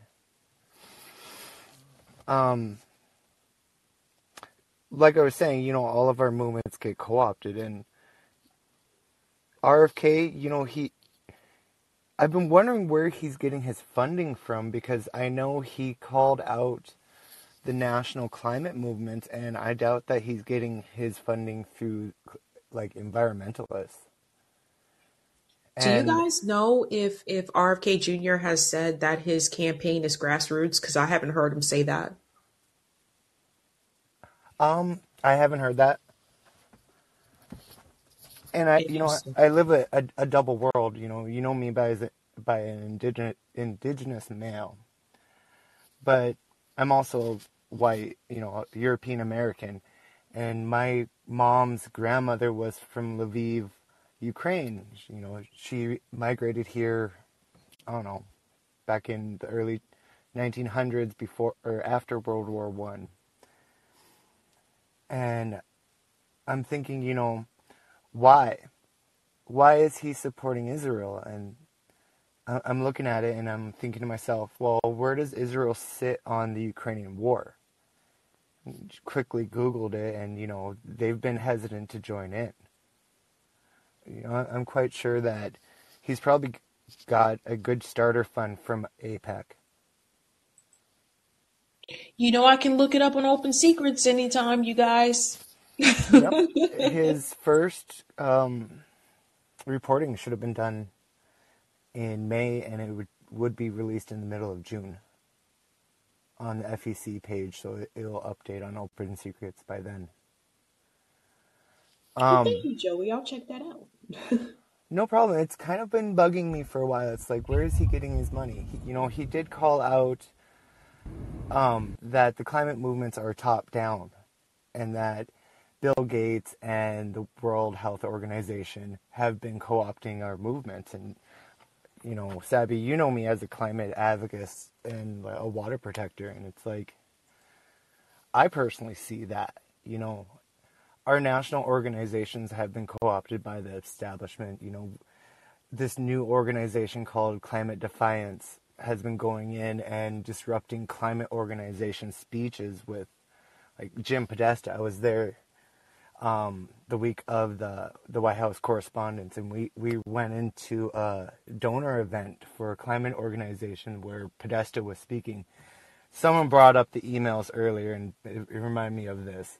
So sorry for bringing it up, but we went in there and shut it down, and part of that organization is acknowledging that our movements, you know, our climate movements have been co-opted by big money itself. It just makes me think, you know, the movement itself, our the revolution has always been stifled by the establishment. And that's what we're going to be coming up against in all of movement building and including, you know, co-op movement building. So I hear my, where you're coming from, Joey. Speed trap reported ahead. Oh dear, Roger. and on the notion of like Israel and Palestine, you know, as an indigenous person, I'm, you know, give the land back. Originally, Israel is a colonized um, territory from Europe, you know, mostly from German Jews who didn't feel comfortable after World War II to be in that area. So Britain gifted them the West Bank area so they could have a place to go. Um, the reason why they did that was, you know, Palestine was a part of the uh, the Palestinians were a part of the axis of evil, and they lost during World War II, so they were conquered. It, it- you know, the Palestinians are a conquered people, and that land is rightfully theirs. You know, as sovereignty, what do you do? You give the land back to them and let them decide on how they're going to govern it. It's the same over here in the United States. It's you know, this is our land, Turtle Island. Give our land back. We're not going to kick you out, but we're going to govern our land how we see fit. And that's the right of sovereignty to a nation. And that's something that is not being talked about with Palestine is, you know, they have sovereign right to that land, just like the indigenous folks over here have sovereign right to this land. And with sovereignty that comes the right to determination and government or governing. That's a good point, Joey. That's a good point, and in a reference to the land. And I think a lot of people just either don't know about that or don't really think about that. Well, across the globe, indigenous people are being abused, neglected, killed, and uh, are being part of genocides. You know, we just had the Indigenous Environmental Network, you know, over dealing with the UN on indigenous um, desperation, and there were nation states, part of the UN, outright threatening indigenous advocates and indigenous people from their countries not to talk. So the indigenous struggle across the globe is is huge. You know? Yeah. Yeah, I hear you. All right, I'm gonna get um weigh-ins from everyone else and then I'm gonna head out. Um let's go to Noel. Any uh last words, Noel? Um, it was a really good show tonight. I really appreciated the discourse. And, you know, these exchanges, I think, give meaning to a, a different sense of community. And um, we just have to stick with it. I know a lot of times I am the ultimate cynic and pessimist, but that's because I'm older and I know before any of this stuff really shifts, I'll probably be gone. Um, but I have great hope um, that something will happen and that, you know, the path that we appear to be on won't be the one that brings us to an end. But with that said, I say good morning. Oh, thanks, Noel. Uh neoliberal?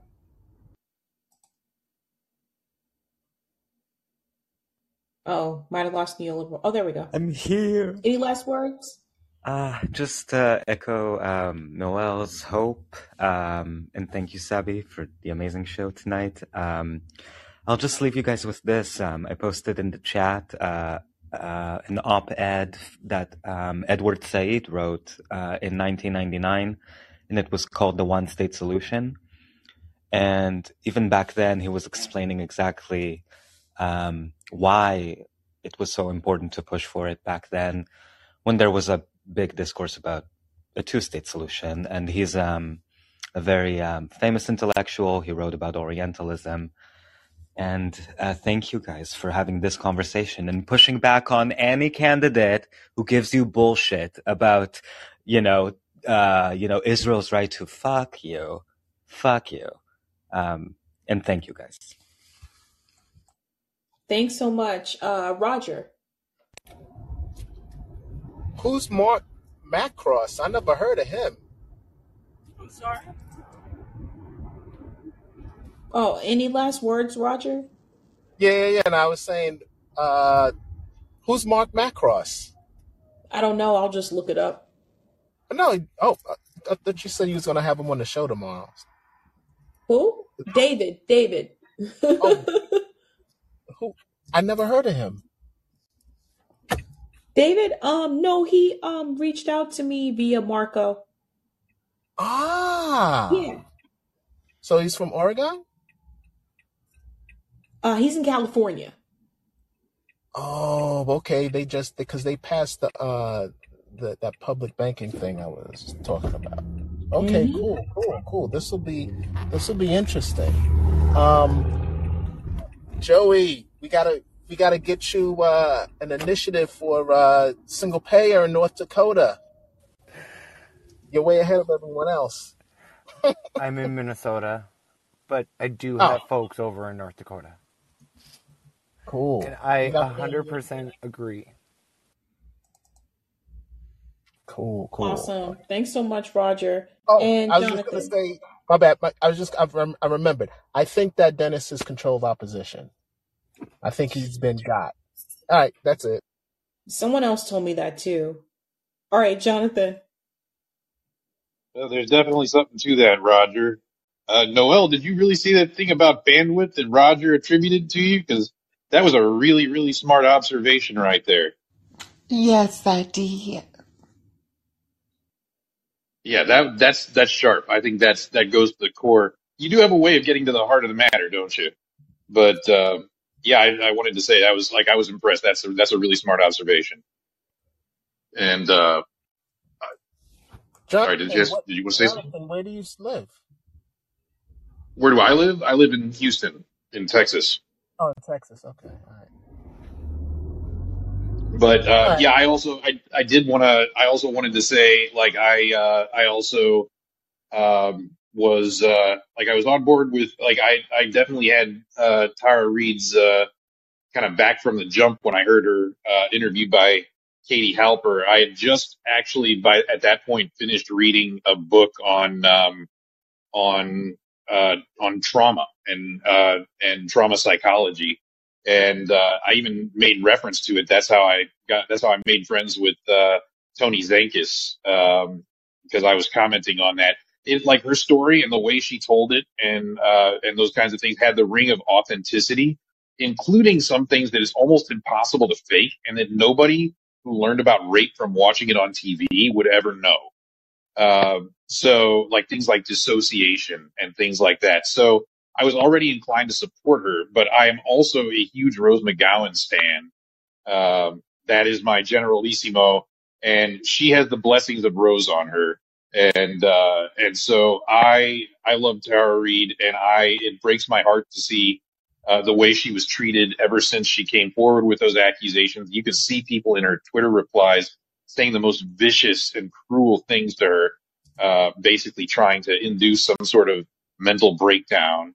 And uh, you know, I I wish her uh, Godspeed and and and future success in in uh, whatever endeavors she starts from over there. And um, you know, I I feel just really bad for you know that it, it came to this for her, but um, you know, I, I hope she she finds some measure of peace. And uh, I'm I'm glad you uh, you you covered that subject as well, and I'm glad you stayed in touch with her, and and hopefully will continue to, and you know, keep us updated. Awesome. Thanks. And Joey. Um, quickly. So, uh, House passed the Manchin's dirty deal. Senate most likely passed it today. I haven't caught up. Biden's been pushing it. What does that mean? It has to do with the Mountain Valley Pipeline over in West Virginia being approved, and then also deregulations on the National Environmental Protection Act. And everyone should be concerned on the deregulations part, if not the Mountain Valley Pipeline. The deregulation parts affects all of our communities. It's what legally gives us the right to have a dem- democratic co- conversation about industrial businesses coming into our communities.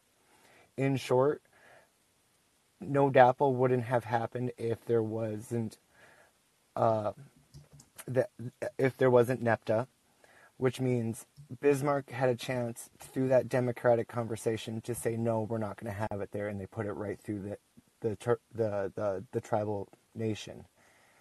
When the tribal nation tried to use NEPTA, although it didn't didn't do us any benefit as there are two standards of laws in this country. Even so, NEPTA is very important to our communities because it allows that democratic conversation that's being deregulated by Joe Manchin and Joe Biden. That's all I have to say. Thank you so much, Joey. Very interesting. All right, guys, thank you so much for tuning in. I am going to head out now and hope you guys have a good night. Peter Wogman, good night. Bye. Good night. Or good morning. Or oh, good morning.